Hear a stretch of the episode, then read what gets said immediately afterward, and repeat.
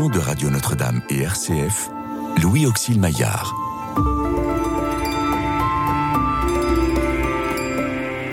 Restez avec nous, car le soir approche et, déjà, le jour baisse.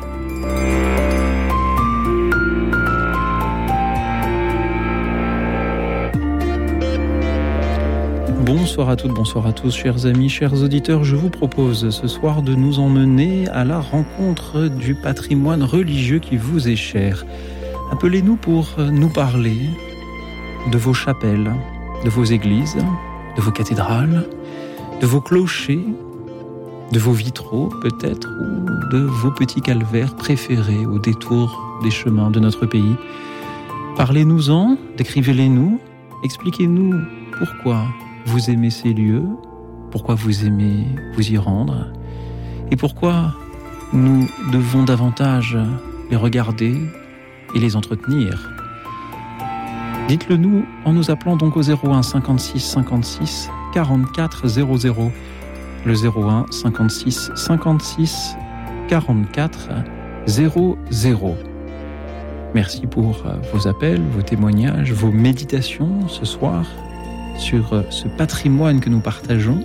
Merci à ceux qui nous suivent et réagissent en direct sur la chaîne YouTube de Radio Notre-Dame. Et merci à nos invités qui sont venus ce soir pour euh, vous écouter, chers auditeurs, mais aussi bien sûr pour nous partager leur passion de ce patrimoine religieux. Bonsoir Guy Salavuard. Bonsoir. Vous êtes administrateur de la Fondation du patrimoine, également vice-président de Maison Paysanne de France, dont vous m'apportez d'ailleurs euh, la revue du printemps 2023. Merci d'être venu jusqu'à nous ce soir. À vos côtés, le père Yves Trocheris, curé de Sainte-Eustache, prêtre de l'oratoire. Bonsoir mon père. Bonsoir Louis Auxil, bonsoir à tous les auditeurs. Merci d'être venu jusqu'ici également. Vous m'avez dit avant de commencer l'émission que vous aviez une déclaration importante à nous faire, Père. Laquelle est-ce? Oui, euh, D'abord, je voudrais dire que je suis un, amoureux du patrimoine donc matériel.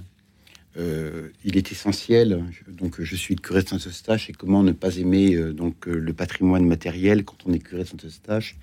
Donc, je peux dire que Saint-Eustache est l'une des plus belles églises de Paris. Mais en même temps, je voudrais insister sur le fait que le christianisme, c'est également un patrimoine immatériel. Donc, qui véhicule un ensemble de valeurs J'en prendrai trois, à mon avis, euh, qui sont fondamentales. La dignité de la valeur humaine, la bienveillance et l'attention aux plus faibles, et la valeur universelle de ces deux motifs. Or, euh, ce patrimoine donc immatériel, aujourd'hui, a été, on découvre qu'il est altéré hein, euh, par les questions de pédocriminalité, j'ai eu deux témoignages dernièrement, euh, ces deux jours, qui m'ont profondément marqué. Oui, parlez bien dans votre micro, que, l'on vous entende. Deux témoignages qui m'ont profondément euh, marqué, euh, donc qui, qui relativisent justement eh bien, la valeur de ce patrimoine immatériel. Et ça, il faut le prendre en compte. Mhm. C'est une question qui concerne d'abord les personnes, mais qui concerne également les monuments, puisqu'une question se pose par rapport à des artistes, euh, prêtres ou religieux prédateurs, euh, que faut-il faire Que faut-il faire des fresques de Rupnik Que faut-il faire, des, vitraux de, Louis Ribes? C'est aussi une, une, question patrimoniale. Donc, euh, je tiens à le souligner au titre vraiment de, ce que j'ai appelé peut-être euh, maladroitement le, patrimoine universel de l'Église, le patrimoine euh, donc euh, immatériel, qui est tout simplement l'annonce de l'Évangile, et cette attention aux plus faibles et aux plus petits, et là des personnes dans leur fragilité ont été atteintes. Mhm. Voilà, c'est une première déclaration que j'aimerais faire. Donc c'est une note de fond pour moi, de ma réflexion. Merci Père de, nous en parler. Euh, j'avais gardé que, comme question pour le fil de l'émission, euh, au moment qui m'aurait semblé opportun, euh, de vous demander justement si l'attachement que nous avons au, patrimoine bâti ne devait pas être finalement un peu, un peu secondaire, justement derrière ce patrimoine immatériel. Et voilà que, que vous abordez un peu cette question dès le début de l'émission. Oui. Alors, euh, le patrimoine bâti est fondamental. Mhm. Il ne faut pas le relativiser. Euh, mais euh, il y a une notion qui... Qu'est-ce que c'est que le patrimoine? Qu'est-ce que c'est qu'un patrimoine? C'est la notion de filiation qui, qui intervient dans la notion de patrimoine. Hein, patrimonium, donc en, en, latin, veut dire ce qui vient du père. Oui. Et qui se complète du matrimonium, ce qui vient de la mère, et donc qui fait allusion beaucoup plus au mariage dans la tradition latine. Et ce patrimonium, cette filiation, eh bien, elle joue pas, elle joue à plusieurs niveaux, et tous les niveaux sont à respecter. Mhm. donc, lorsque la filiation, la transmission, donc est, est atteinte, et ça vaut aussi pour le bâti, parce que euh, les. Alors, on, reviendra sur cette question-là. Il y a une grande question un peu euh, philosophique qui se pose. Euh, le fait que patrimoine et monument sont deux notions qui ne coïncident pas. Il faudra en effet que nous, en reparlions, si je vous suis bien, Père. L'entretien et la contemplation de, de, ce patrimoine religieux est important d'une part car nous en avons hérité, avons donc le devoir de le transmettre, Mhm. et d'autre part parce qu'il est au service d'une cause plus grande, celui de l'évangile, celui euh, d'aimer son prochain. Exactement. Merci Père pour cette introduction euh, importante. Guy Salavuard, que vous inspirent ces réflexions? Euh, Le patrimoine religieux est-il important, ne serait-ce que parce que nous en avons hérité, et avons donc aussi le devoir de le transmettre? Et est-il important de par l'utilité, le service qu'il peut rendre à ceux qui euh, qui, qui, euh, qui s'y réfugient, à ceux qui, qui l'utilisent? D'une façon générale, le patrimoine euh, bâti, le, bâti dont on hérite, il a été construit à un moment donné pour servir un objectif, pour servir un besoin des hommes, d'une communauté ou d'un individu. et il nous est transmis au, travers du temps, il, nous arrive. Donc il a été construit pour servir, pour pour répondre à un besoin humain. Et puis au fil du temps, ce besoin peut changer, peut évoluer, peut voir peut-être même disparaître. Mais de toute façon, nous, euh, génération vivante, si je puis dire, quels que soient nos âges, nous recevons cette part de l'héritage, moi j'appelle patrimoine la part de l'héritage que nous avons choisi de transmettre, que nous avons besoin de transmettre. Nous le recevons pour le transmettre, non mhm. pas pour le garder. Nous sommes plutôt passeurs que possesseurs, je pense. Mhm plutôt euh, transmetteur que possesseur. Et vis-à-vis du patrimoine religieux, euh, cultuel d'une façon générale, cette dimension est accentuée, puisque au-delà des, au-delà des pierres, au-delà des murs, au-delà des bois, au-delà des constituants de l'édifice, il y a une, valeur euh, immatérielle, une valeur spirituelle. On l'observe d'ailleurs très simplement lorsque on démolit une église, fort heureusement c'est rare, mais ça existe, il y a eu une quarantaine d'églises démolies en France depuis le début du siècle, eh bien, euh, l'émotion est considérable, et souvent, y compris chez ceux qui n'y sont jamais entrés, qui n'y ont jamais mis les pieds, mais ils ne supportent pas cette démolition. Lorsqu'on désacralise une église, selon la procédure, puisqu'il est possible de, de rendre un édifice cultuel à son rôle profane, eh bien, en général, l'édifice demeure. Mhm quelque part, d'une façon ou d'une autre, il demeure sacré. On a vu cette émotion aussi lors de l'incendie de Notre-Dame de Paris, qui a suscité euh, énormément de, solidarité avec des dons qui, ont afflué pour une, restauration euh, rapide dans laquelle nous ne croyions pas au début et qui semble aujourd'hui euh, bien avancé cependant. comment comment vivez-vous cette, cette, restauration-là, ce chantier?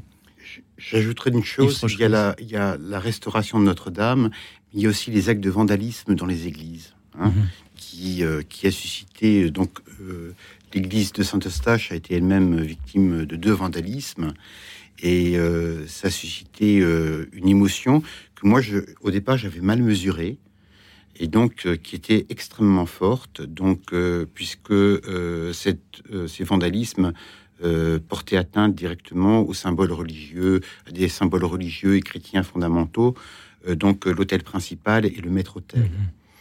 Et à cette occasion, donc, il y a eu un, rite de réparation, ce qu'on appelle un rite de réparation, puisque quand l'hôtel a été profané, on ne peut plus l'utiliser. Et à l'occasion de ce culte de réparation qui a été fait à la demande de l'archevêque de Paris, monseigneur Ulrich, euh, j'ai constaté une, très très forte émotion. Euh, beaucoup de personnes sont venues, même Madame Hidalgo est venue pour ce rite de réparation. Hein. et donc, euh, donc les, les, édifices religieux véhiculent des symboles, des symboles religieux, mhm. et qu'il faut absolument préserver. Oui. donc il faut respecter. Mhm. Autant, par exemple, si on brûle le drapeau français sous l'arc de triomphe, c'est un vandalisme et c'est un symbole maltraité. Donc le respect du symbole, euh, ce qui est une question aujourd'hui difficile, euh, pour des raisons sur lesquelles on pourra revenir. Et moi qui m'inquiète euh, beaucoup, c'est le fait eh bien que les jeunes d'aujourd'hui ne, comprennent plus ces symboles, ne savent plus les lire. Eh bien, ça, c'est un, grand problème. Voilà, donc.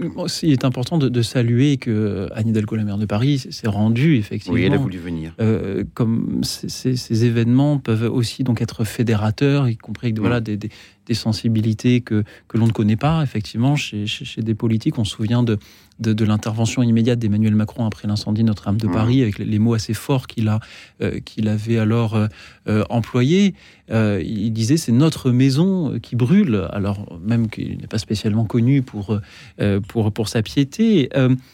sur, sur le chantier de restauration de Notre-Dame, que, que vous inspire l'avancement rapide de ce chantier et, et cette espèce d'impatience euh, avec l'anniversaire, si j'ose dire, de, l'incendie il y a un mois, on en a beaucoup parlé, une forme d'impatience qu'il y a, même dans toute la presse, on l'a vu, de pouvoir retourner dans la cathédrale. Je crois qu'il faut, il faut saluer ce mouvement, d'abord ce mouvement extraordinaire qui a conduit à ce que l'argent nécessaire pour cette restauration identique soit réuni en quelques jours, parce que les dons sont venus en quelques jours.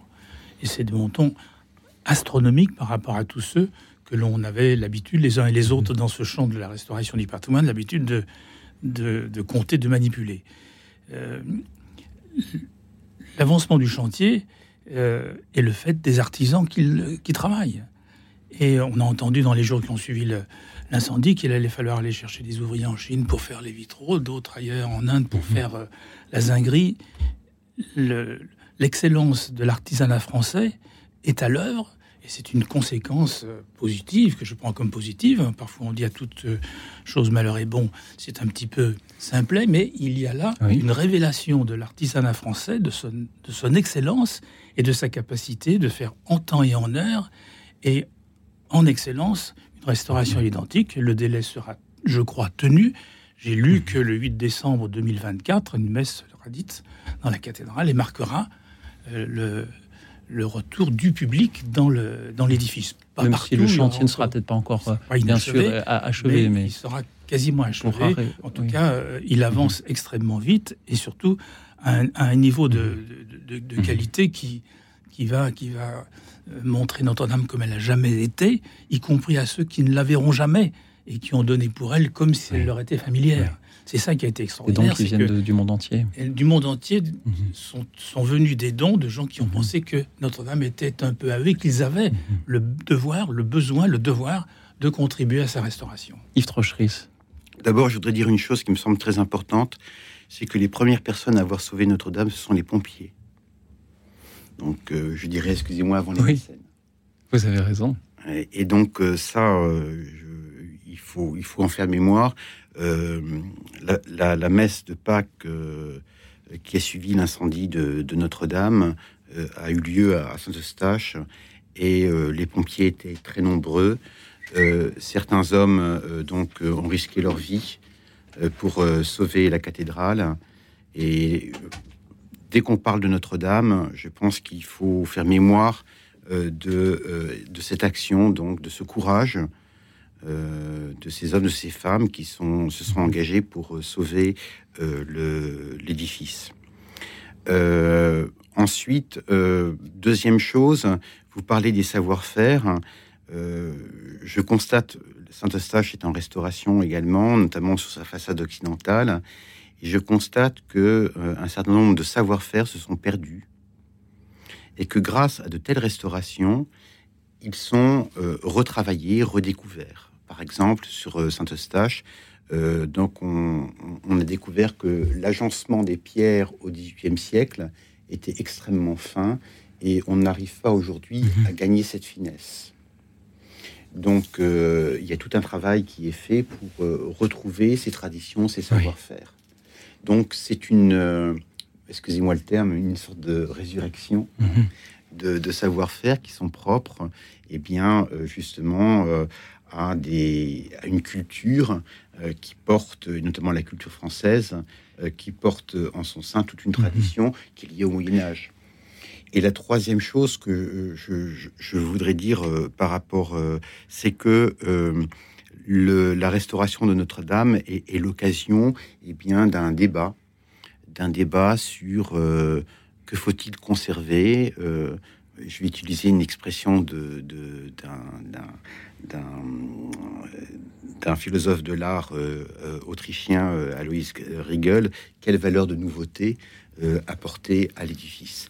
Valeur de nouveauté euh, qui a été privilégiée par Viollet-le-Duc. Il est vrai qu'on peut euh, constater que c'est à ma connaissance la première fois qu'il y a un chantier à Notre-Dame de Paris qui consiste à restaurer à l'identique. À chaque fois dans le passé qu'il y a eu des chantiers, c'était pour ajouter quelque chose de nouveau, construire ou, reconstruire euh, différemment. Et là, cette, volonté de restaurer à l'identique peut nous interroger. Peut-être que des auditeurs nous en parleront ce soir. Mais avant cela, j'aimerais juste vous poser une dernière petite question.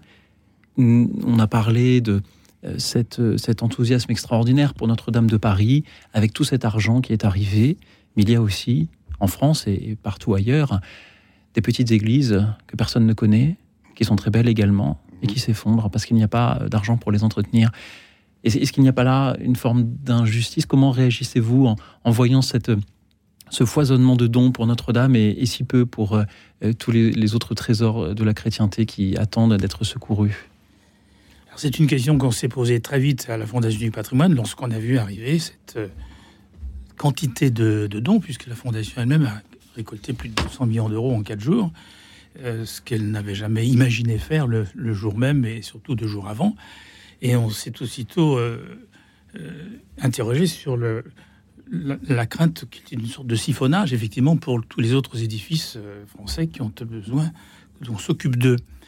On a essayé, on a tenté, et tous les autres acteurs du patrimoine ont fait de même, de retourner cette crainte en une opportunité mhm. et en montrant qu'effectivement, il y a des centaines d'autres Notre-Dame en France qui ont besoin qu'on s'occupe d'elles, et puisqu'on s'occupe de celles-ci, occupons-nous aussi des autres. Je pense que globalement, après, après quelques années, euh, l'incendie a, a, participé à, à, une conscientisation accentuée du patrimoine de proximité. Beaucoup, beaucoup de gens passaient devant leur église sans la voir.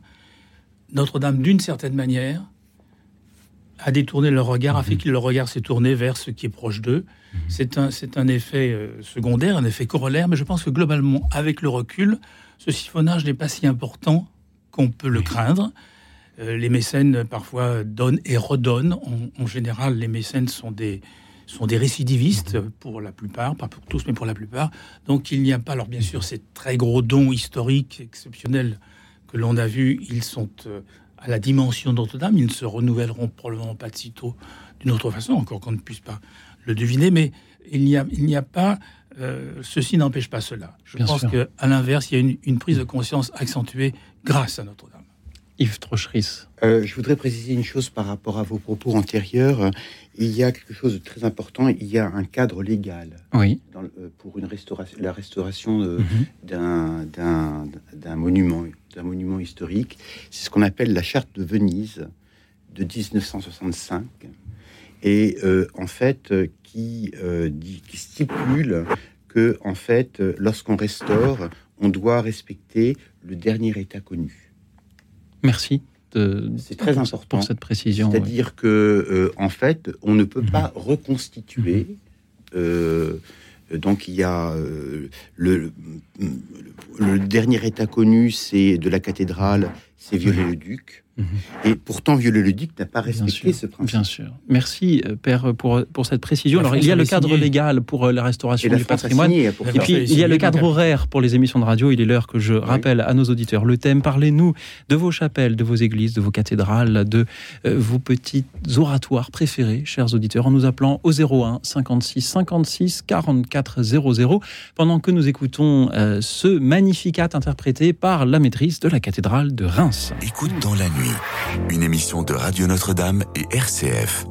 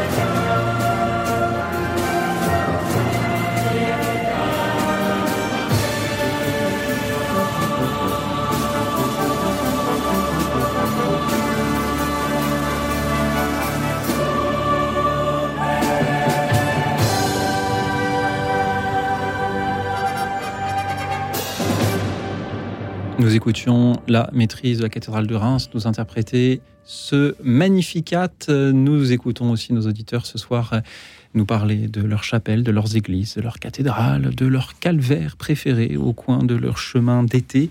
Merci à vous tous pour vos appels au 01 56 56 44 00. Avant d'écouter euh, la première auditrice, euh, Yves Trocheris, euh, pouvez-vous revenir un instant justement sur le le deux poids deux mesures qu'il y a un peu entre le traitement de Notre-Dame de Paris, qui a pu lever énormément d'argent pour sa restauration, et celui des petites églises euh, moins connues en France, ou celles qui sont connues, mais qui ont quand même besoin d'argent, comme la vôtre, Saint-Eustache, au cœur de Paris euh, je, ne voudrais pas me plaindre, hein, parce que donc euh, Saint-Eustache est une église qui, qui, est, qui est connue. Mhm. Donc je, suis déjà un privilégié au niveau de, ma, de la capacité à, à donc accueillir des mécènes. Mhm. Donc euh, voilà. Euh, donc je sais que des petites églises, il y a des associations comme euh, la sauvegarde de l'art français qui s'occupe justement des édifices qui, notamment cultuels, qui ben, n'ont pas ces capacités mhm. que peut avoir Notre-Dame, que peut avoir aussi Saint-Eustache, dans une moindre mesure bien évidemment, mais à mhm. mobiliser des fonds. mais donc voilà la question, c'est euh,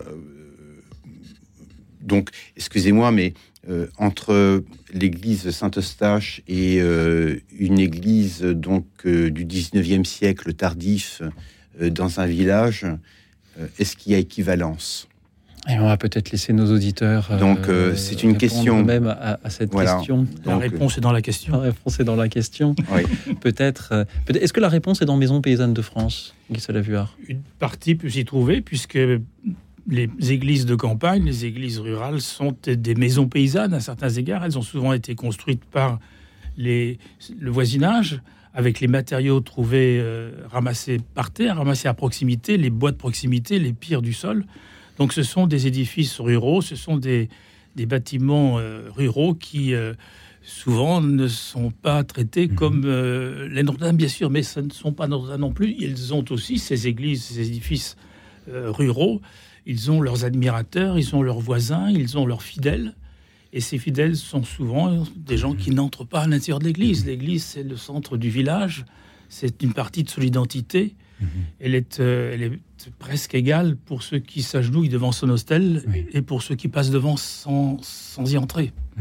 Et nos auditeurs peuvent donc euh, découvrir Maison paysanne de France, euh, cette euh, revue, le numéro 227 et celui du printemps 2023, avec un, dossier spécial escalier intérieur. C'est important de parler des, escaliers.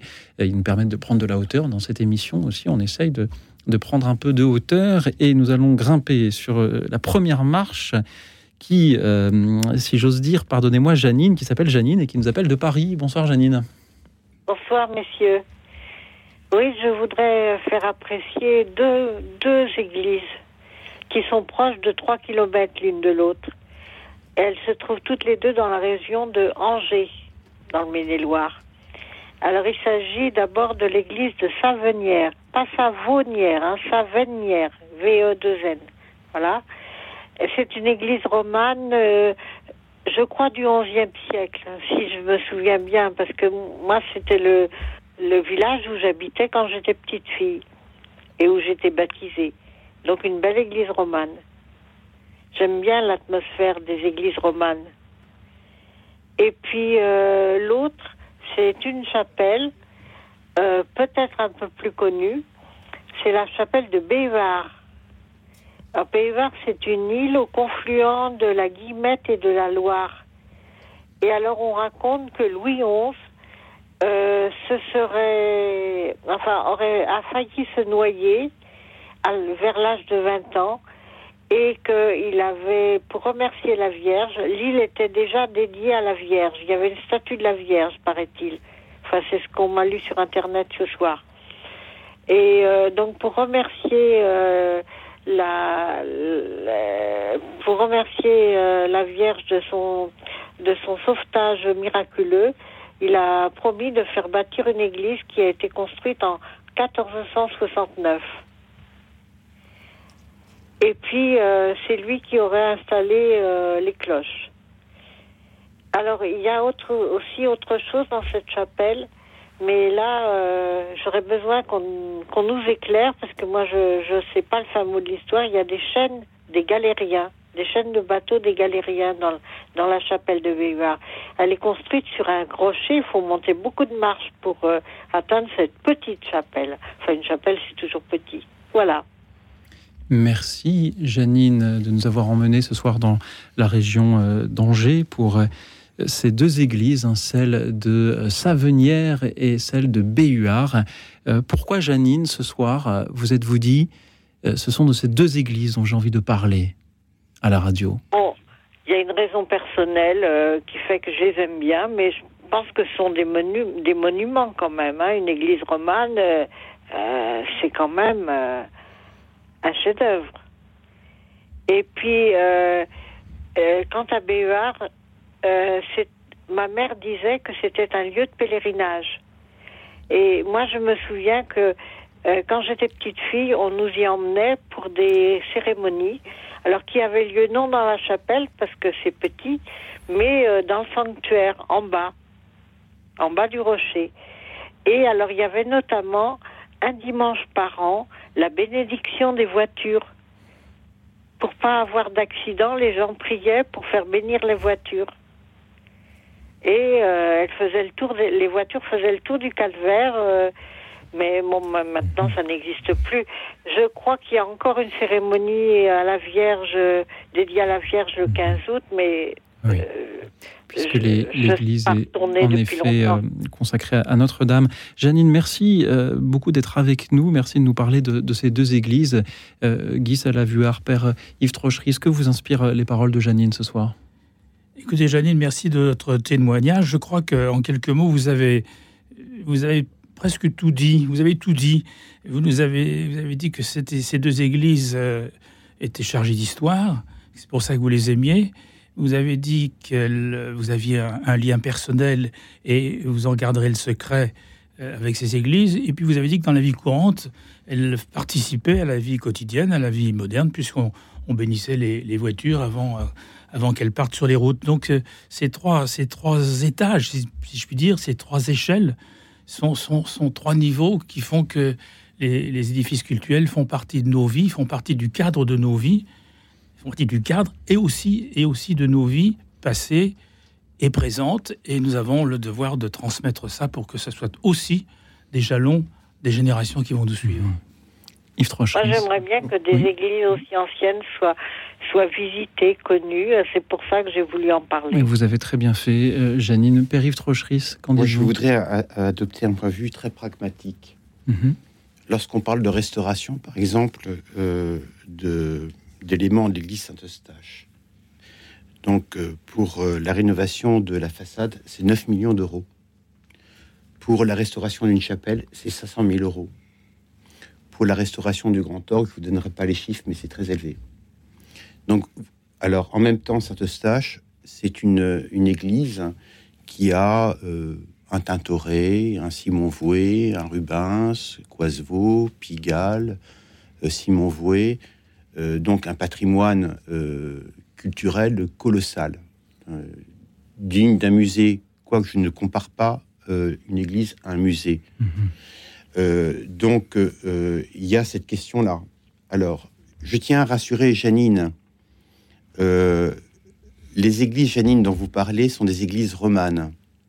Et compte tenu de leur, de leur, de leur mode de construction, ce sont des églises extrêmement résistantes. Ouf. Ah, alors, bah, oui, alors que si vous prenez des églises du 19e siècle, elles sont extrêmement fragiles. Donc, c'est-à-dire que euh, leur, euh, leur maintien, eh bien, coûte, euh, donc leur préservation coûte énormément. Voilà. avec la question de, et c'est toute la question, à mon avis, de l'art du 19e siècle, est-ce qu'on veut le conserver ou pas? Puisque euh, si vous prenez euh, dans les dernières années, donc dans les années 70-80, euh, donc il y avait une forme de détestation de l'art du 19e siècle. donc voilà, c'est une question. Alors il faut être, il faut être pragmatique parce que ça engage des fonds colossaux. Mhm. C'est-à-dire, est-ce que la communauté, pas simplement la communauté cultuel, mais aussi la communauté civile est prêt à engager des fonds aussi importants pour la préservation de ces bâtiments. Je rappelle que donc il y a environ 100 000 édifices religieux en France. Il y a 42 000 édifices paroissiaux il y a 5000 euh, euh, euh, édifices paroissiaux qui sont en menace imminente, 15 000 en menace à moyen terme. Et tout ça, ça doit engager des fonds donc de, de, mmh. restauration colossaux. Est-ce qu'on a les moyens de... À vous entendre, si je comprends bien, il faut faire des choix. Oui. Je pense fondamentalement, il faut faire des mmh. choix. Oui il faut faire des choix et la question des choix, mmh. euh, c'est un débat.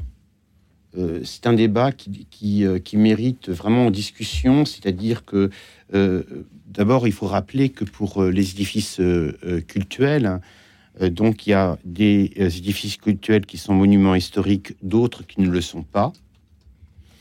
Et ensuite, à partir du moment où ils sont, ensuite vous avez les édifices cultuels euh, sont propriété euh, des villes, des municipalités, quelquefois de l'État.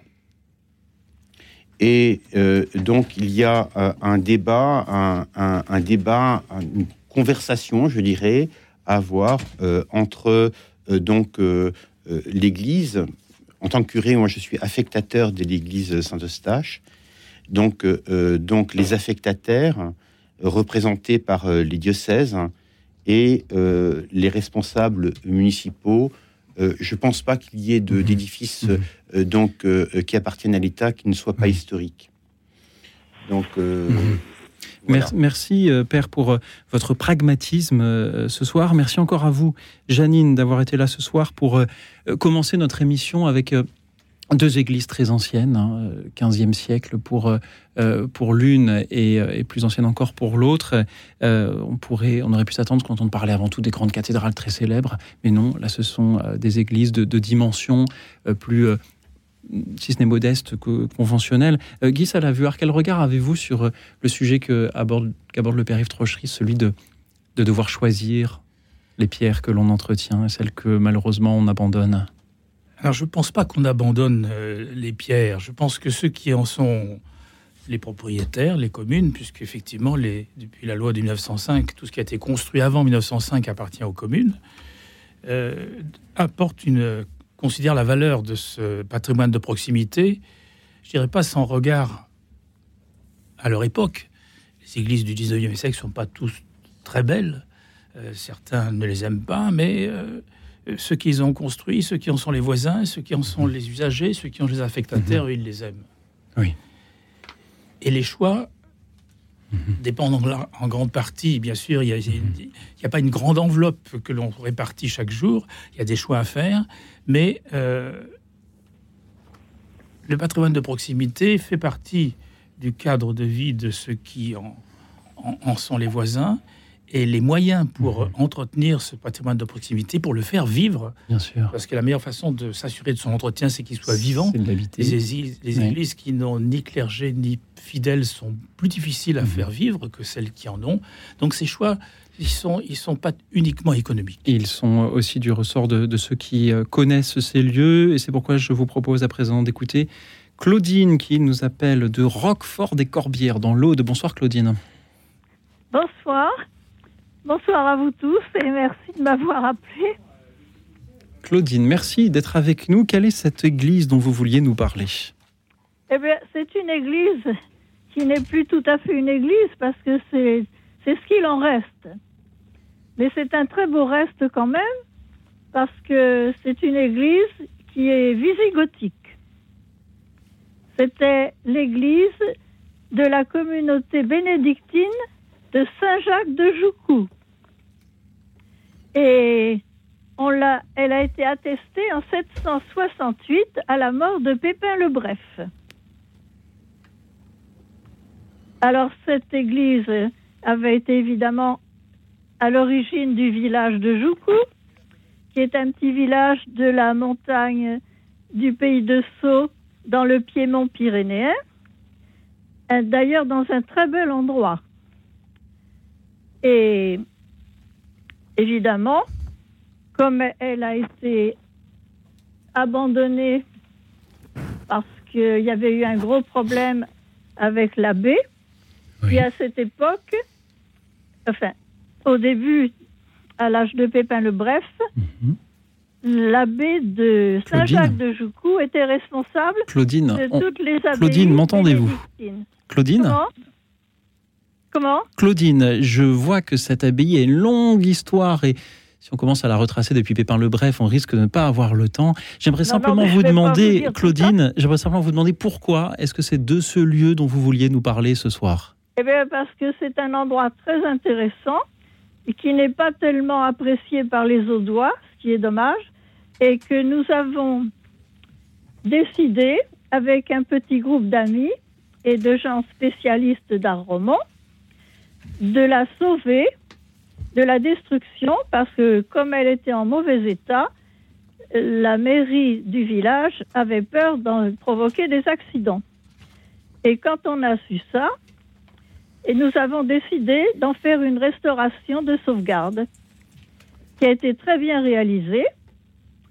Et si vous allez par là, allez visiter. Mhm. Évidemment, il ne reste que l'abside. C'est très malheureux parce que, comme partout, les paysans se servaient des pierres Oui. quand une église était abandonnée. Claudine, merci de nous en avoir parlé ce soir de euh, cette euh, abbaye Saint-Jacques de euh, De Joucou. Père Yves Trocheris, en, en quelques mots, que vous inspirent les paroles de Claudine ce soir? J'aime beaucoup. euh, parce que euh, j'aime beaucoup vos paroles, madame. Parlez bien dans, dans votre micro qu'on vous J'aime beaucoup bien, vos Père. paroles, madame, parce qu'elles rappellent une chose. Euh, c'est le statut des ruines. Oui, absolument. Mhm. Or, les ruines ont une importance vitale et euh, parce que euh, il y a dans l'idée de ruine le maintien de ce que Riegel, c'est une de mes références, appelle la valeur d'ancienneté. Donc vous savez que euh, dans les âges, eh bien, on n'a pas eu euh, ce souci patrimonial euh, aussi fort qu'aujourd'hui. C'est-à-dire qu'on acceptait eh bien, que des monuments anciens tombent en ruine. Euh, on utilisait même des monuments anciens pour leur surajouter des, des, des éléments nouveaux. Vous prenez la cathédrale de Syracuse, vous avez d'abord une façade Mhm. baroque, et quand vous entrez dans, dans, la- dans, dans, le, dans, dans la cathédrale, vous Mhm. tombez euh, nez à nez avec Mhm. donc euh, un, un- une façade donc d'un temple grec. Donc voilà. Alors le statut des ruines, c'est quelque chose qui euh, mérite d'être euh, d'être considéré. Vous avez un auteur euh, donc euh, britannique, John Ruskin, qui a beaucoup mis en valeur dans dans son ouvrage qui s'appelle Mhm. Les sept lampes de l'architecture et Merci, qui est Père, de- contre-viollet-le-duc. de, de nous en avoir euh, parlé. Euh, Oui. les, les- les ruines subissent l'effet du temps, mais nous aussi dans cette Mais émission, on peut entretenir subit les ruines. les effets du temps. Il est déjà l'heure que je rappelle à nos auditeurs le thème de ce soir. Parlez-nous de votre église, de votre abbatiale, de votre petit calvaire préféré en nous appelant au 01 56 56 44 00. Pendant que euh, nous écoutons une chanson qui pourrait vous sembler assez triviale, mais qui remet un peu l'église au milieu du village en nous disant quelle importance elle peut avoir dans le paysage. Charles Aznavour et Patrick Bruel nous emmènent à Ménilmontant. Écoute dans la nuit. Une émission de Radio Notre-Dame et RCF.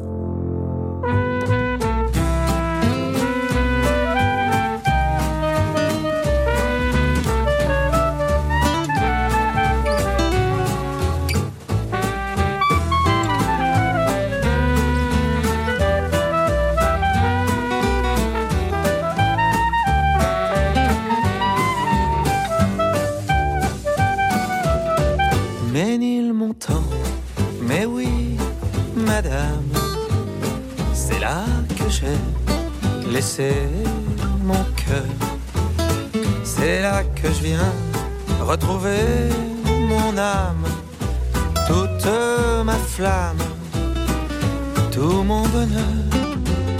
quand je revois ma petite église où les mariages gaiement. Quand je revois ma vieille maison grise où même la brise parle d'antan. Elle me raconte, Elle te raconte comme autrefois, mhm, de jolis contes. Au jour passé, je vous revois.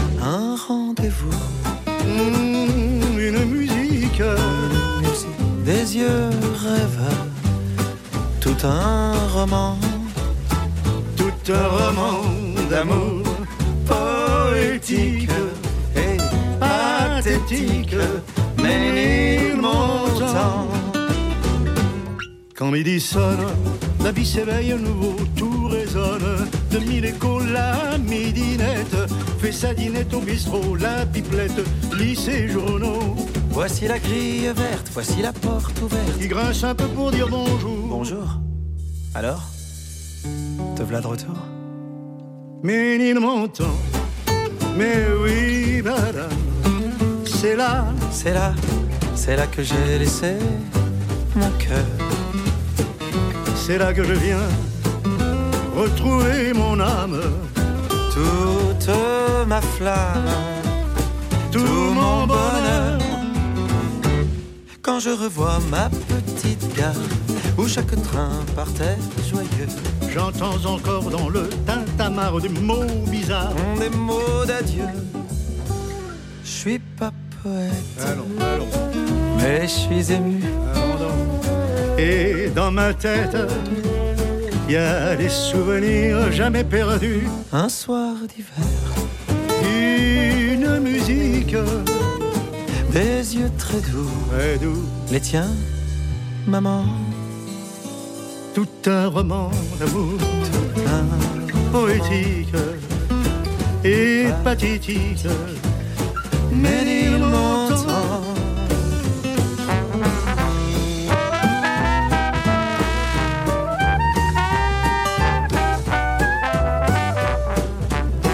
Nous écoutions Patrick Bruel et Charles Aznavour euh, nous dresser le paysage de ce village de Ménilmontant, aujourd'hui rattaché à la grande ville et ce village dans lequel se dresse le clocher de cette petite église. Petit rappel de l'importance qu'elle a, y compris pour euh, des artistes qui ne sont pas spécialement euh, des artistes de musique sacrée. Merci à eux d'avoir mis l'église au centre de leurs chansons. Merci aux auditeurs qui continuent à nous appeler. Vous êtes très nombreux ce soir pour nous parler de ce patrimoine religieux qui vous est si cher, nous le décrire et nous expliquer pourquoi. Euh, Nous avions Claudine avec nous juste avant la pause et je crois que Guy Salavuard, vous vouliez lui répondre. Oui, volontiers, Claudine. J'ai beaucoup aimé ce que vous nous avez dit, et en particulier le fait que c'est une, association de, de voisinage, d'amis, euh, voisins de cette euh, presque ruine, qui a pris la décision de la, de la restaurer, de la sauvegarder. C'est une situation qui est euh, assez fréquente et qui est très, et qui est très intéressante et qui montre bien que la- l'attachement populaire, l'attachement de voisinage aux édifices, de façon générale, aux édifices cultuels en particulier. Le, le propriétaire, on imagine très bien que la commune propriétaire est soucieuse de la sécurité de ses concitoyens et elle peut être assez prompte à prendre un arrêt de péril et à interdire l'accès. Et, et- et parfois réticente à consacrer une partie du budget de la commune à sa restauration, surtout quand on est à- dans un état de ruine avancé Mhm. comme ce que nous vous avez décrit. En revanche, la, la volonté des, des voisins, la volonté de ceux qui en sont euh, les, les héritiers euh, et qui en sont plus ou moins les passeurs, eh bien cette volonté est parfois considérable. Elle conduit à soulever des montagnes. Et on connaît de nombreux exemples à la Fondation du patrimoine et dans les autres, parmi les autres acteurs du patrimoine, où beaucoup de de- de- de- d'opérations de, cette nature ont été tentées, les gens les ont fait aboutir, ils ils l'ont fait parce qu'ils ne savaient pas que c'était impossible. Oui. Ils, ils ont réussi parce qu'ils ne savaient pas que c'était Parfois, impossible. il ne faut pas trop leur dire que ça l'est impossible et ça, finalement, ça, ça devient possible. Euh, Pierre-Yves Trocheris, vous vouliez nous dire encore quelques mots sur ces ruines. C'est vrai que Claudine nous a parlé réellement d'une ruine dont il ne reste que, Alors, que l'abside. Donc il y a, il y a une culture de la ruine, ou des ruines. Vous regardez en Angleterre, vous allez en Angleterre, vous constaterez que les ruines sont très entretenues. Vous allez en Allemagne, les ruines sont très entretenues, elles sont même célébrées à travers euh, euh, des peintures euh, telles les peintures de Gaspard Friedrich, donc euh, les romantiques. Donc il y a une célébration des ruines et il y a une conservation des ruines. Ce qui est le cas en France, vous prenez les abbayes normandes, par exemple, d'où enfin, je viens de Normandie, hein, la Jumièges, ou Jumièges. Jumièges, ce sont des ruines entretenues. Et donc, en tant que telle, euh, elle mérite d'être entretenue. Euh, c'est le contraire de violer le duc. Euh, le contraire de violer le duc qui ne supporte pas la- les ruines, en fait. Donc, euh, lui, il veut absolument euh, restaurer en complet Mhm. et euh, proposer un, Et augmenter un petit peu à sa manière. ah oui, à sa manière. Euh, la flèche de, de, de, de Viollet-le-Duc, il s'inspire de, la flèche de, de, la cathédrale d'Orléans pour la Mhm. reconstruire, enfin Mhm. pour la construire. Mais depuis un- des, des temps immémoriaux, eh bien, les Parisiens euh, ne connaissaient plus euh, la cathédrale avec sa flèche. Euh, donc ça c'est une première chose. Ensuite, je voudrais être clair, il ne s'agit pas pour moi dans mes propos de dire ben, les églises du 19e siècle, on doit, euh, on doit les, les, les liquider. Non, euh, je, je suis d'accord avec Monsieur Salavuard sur euh, le principe. Une église participe toujours d'un paysage. Donc il y a euh, euh, un rapport, un rapport qui est entre le plan de fond et l'isolement. hein, c'est une catégorie aussi de Riegel et qui est très importante.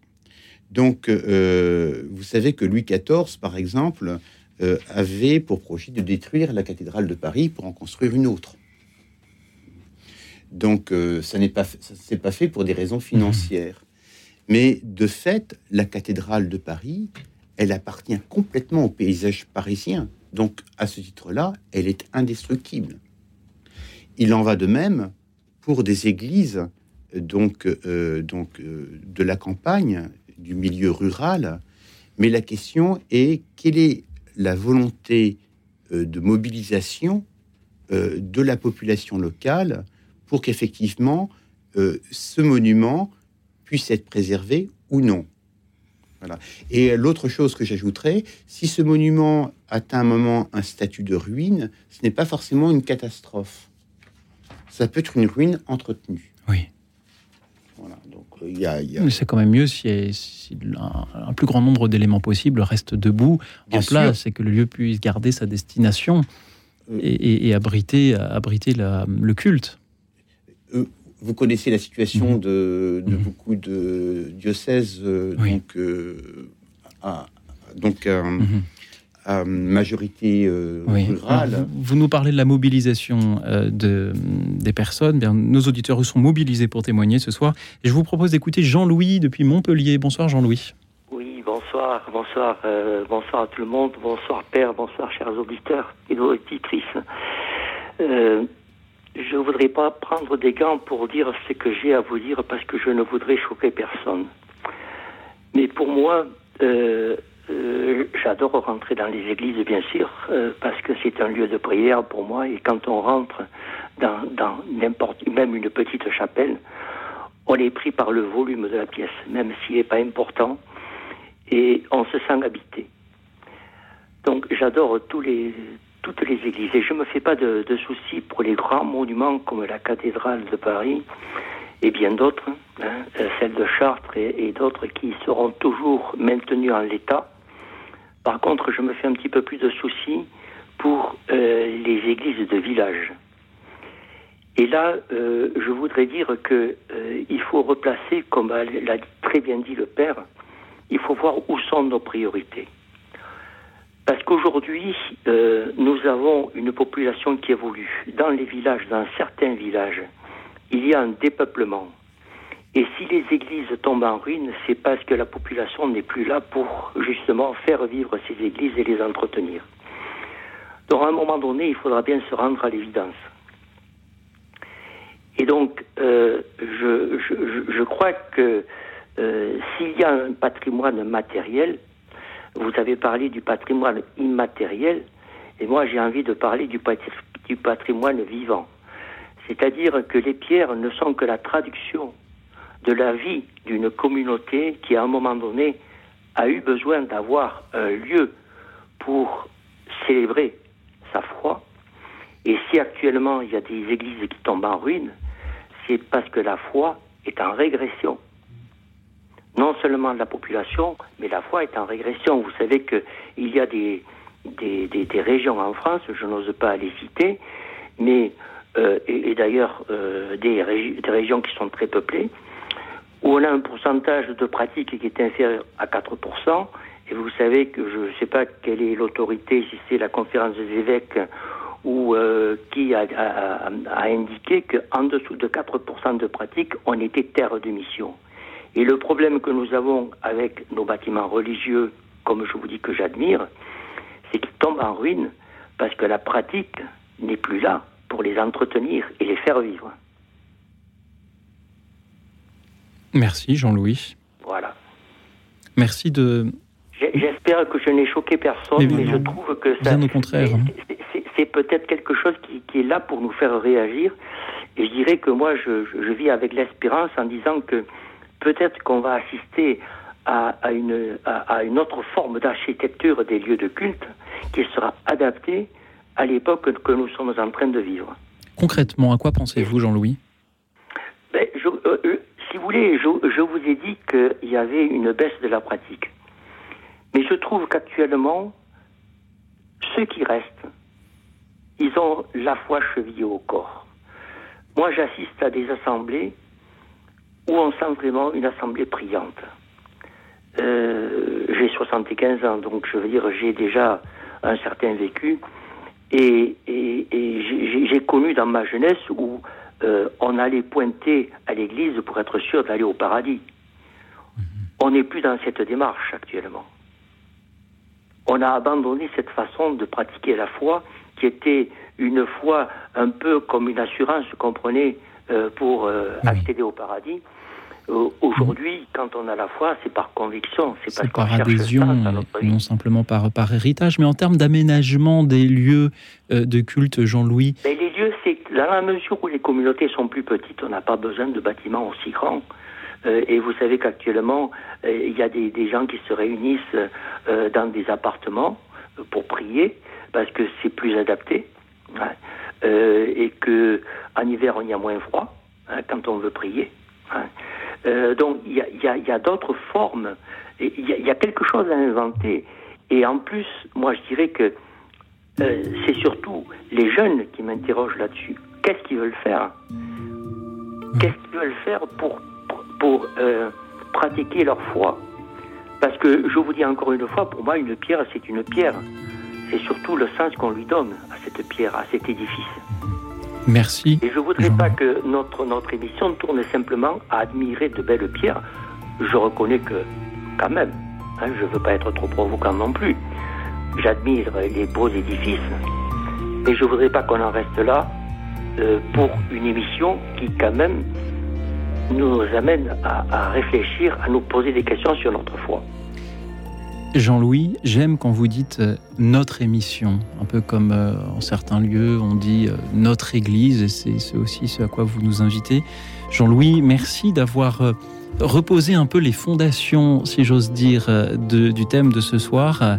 Euh, l'église sert à abriter une communauté, et pour cela il faut bien que la communauté vive et, et s'entretienne. Alors peut-être devrions-nous, avant de, de parler de de construction ou d'entretien des églises, parler euh, d'évangélisation. Merci Jean-Louis pour cette invitation. Nous allons certainement y consacrer une émission euh, dans les prochaines semaines, mais pour l'heure, parlons encore, si vous le voulez bien, euh, de de ces murs et de, de ces voûtes et de, de, ces colonnes, de ces toits, de ces clochers, de vos chapelles, vos églises, vos cathédrales ou vos calvaires au coin des chemins que vous aimez, qui vous sont chers, chers auditeurs. Parlez-nous-en, décrivez-les-nous, dites-nous pourquoi vous les aimez, en nous appelant au 01 56 56 44 00. Le 01 56 56 44 00. À tout de suite.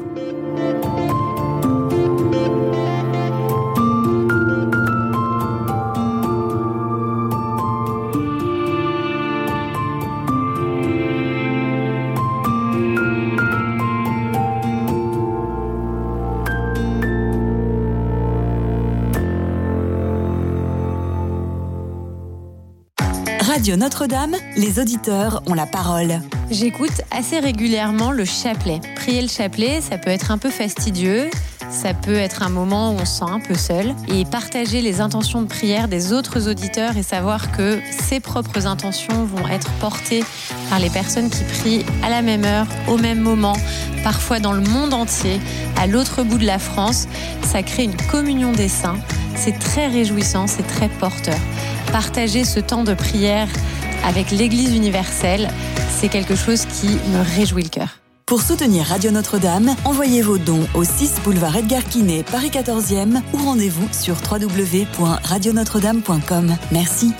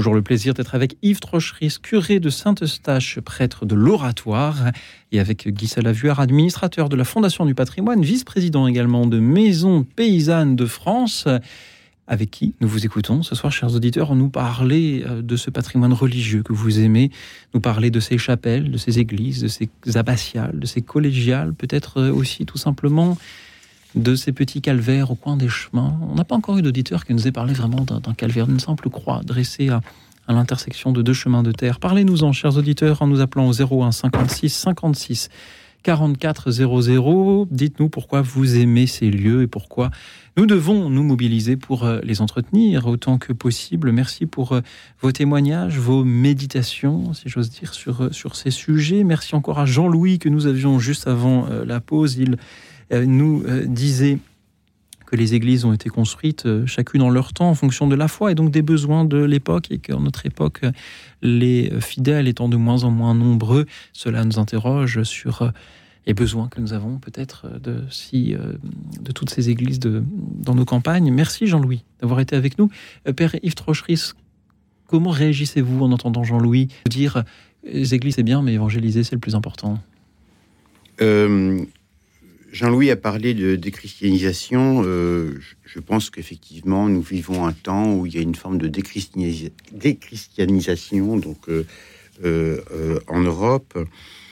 C'est comme ça, ce sont les faits.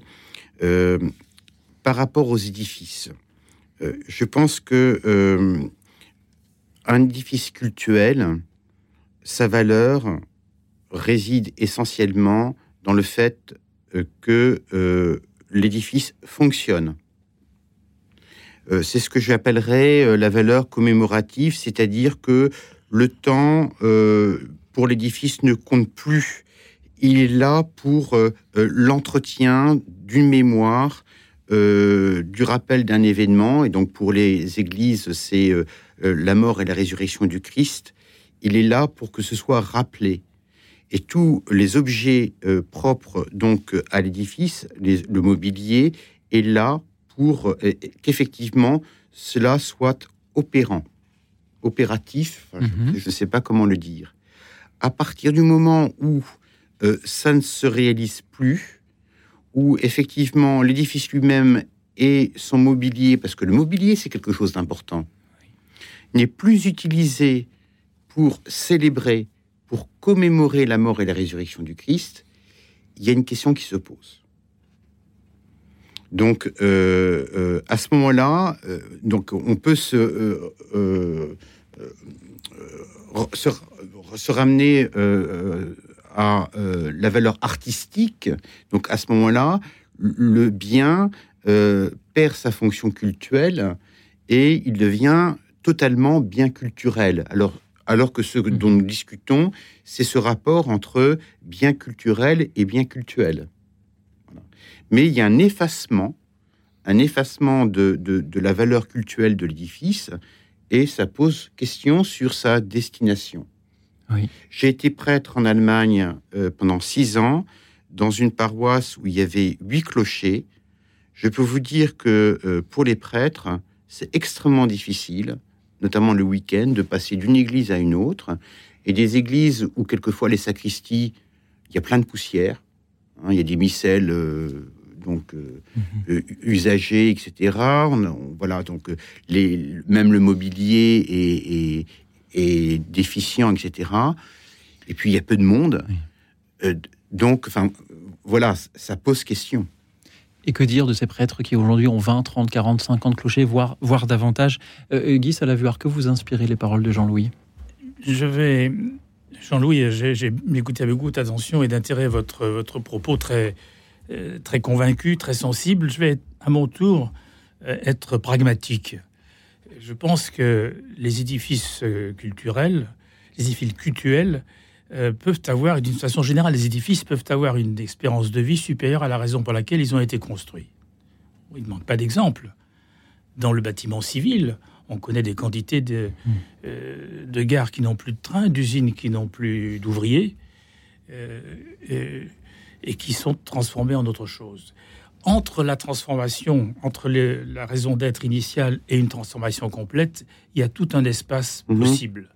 Et je pense qu'il faut regarder avec attention, intérêt et avec euh, analyse l'usage partagé si un édifice, effectivement, je, comprends, je connais cette crise d'évocation, cette déchristianisation euh, qui fait que euh, les édifices sont plus à la dimension des fidèles qui, euh, qui s'y rendent, au nombre des fidèles qui s'y rendent. Il y a peut-être à trouver pendant un temps donné, qui n'est pas infini, un usage partagé, qui peut être un usage culturel, qui peut être un usage social. Alors je dis, je dis ça comme c'était l'avenir. En réalité, ça existe déjà. De très nombreux édifices cultuels sont partagés avec la commune, avec des associations, avec des groupes euh, humains qui trouvent le compromis, qui trouvent la possibilité de vivre ensemble de deux façons différentes dans un même lieu, sans qu'il y ait de conflit et au contraire, alors qu'il peut y avoir en cultivant, en cultivant des, euh, des, synergies qui n'ont pas été euh, imaginées ou trouvées auparavant.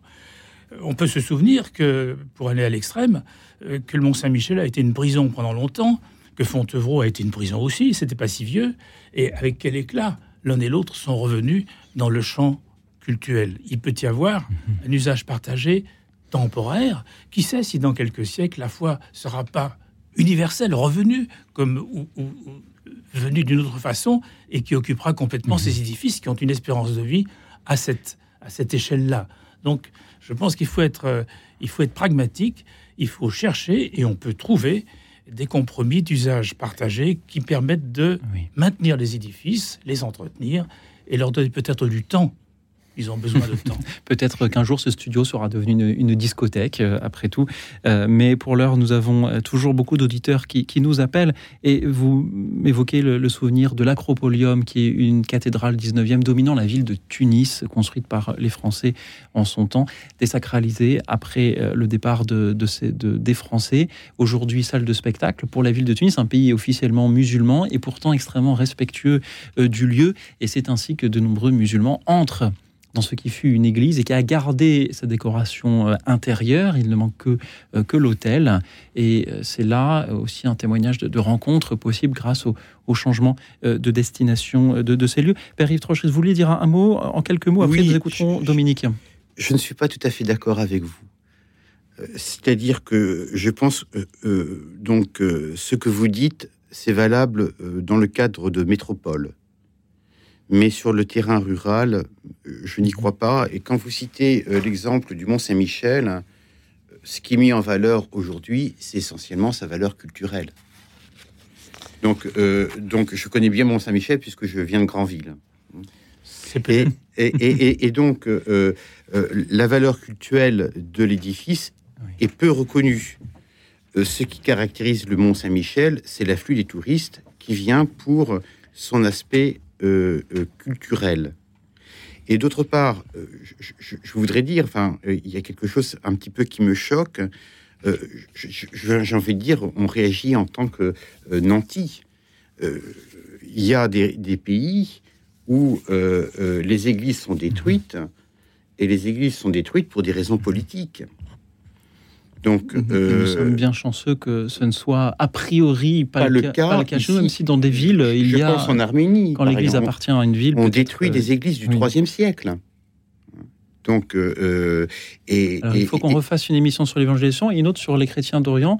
Euh, euh, Guy, euh, vous avez peut-être encore un mot à dire. Après, c'est promis, Dominique, on vous écoute. Juste un mot très bref pour dire qu'effectivement, le Mont-Saint-Michel n'était pas forcément le bon exemple. J'aurais pu me retenir, mais je connais de quantité d'exemples d'églises rurales qui sont partagées, dont l'usage est partagé sans qu'elles soient désacralisées. Mhm. On trouve, dans, en, restant, en restant dans le contexte cultuel avec l'affectataire et le consentement et l'action de l'affectataire, dans un champ où il y a un usage partagé, Mhm. la possibilité de partager l'usage pour sauvegarder l'édifice. Peut-être peut-on faire confiance à l'affectataire pour euh, justement prendre ces décisions-là aussi. au Justement. Dominique va nous parler aussi, je crois, de petites églises rurales. Elle nous appelle de Saint-Germain-en-Laye. Bonsoir, Dominique.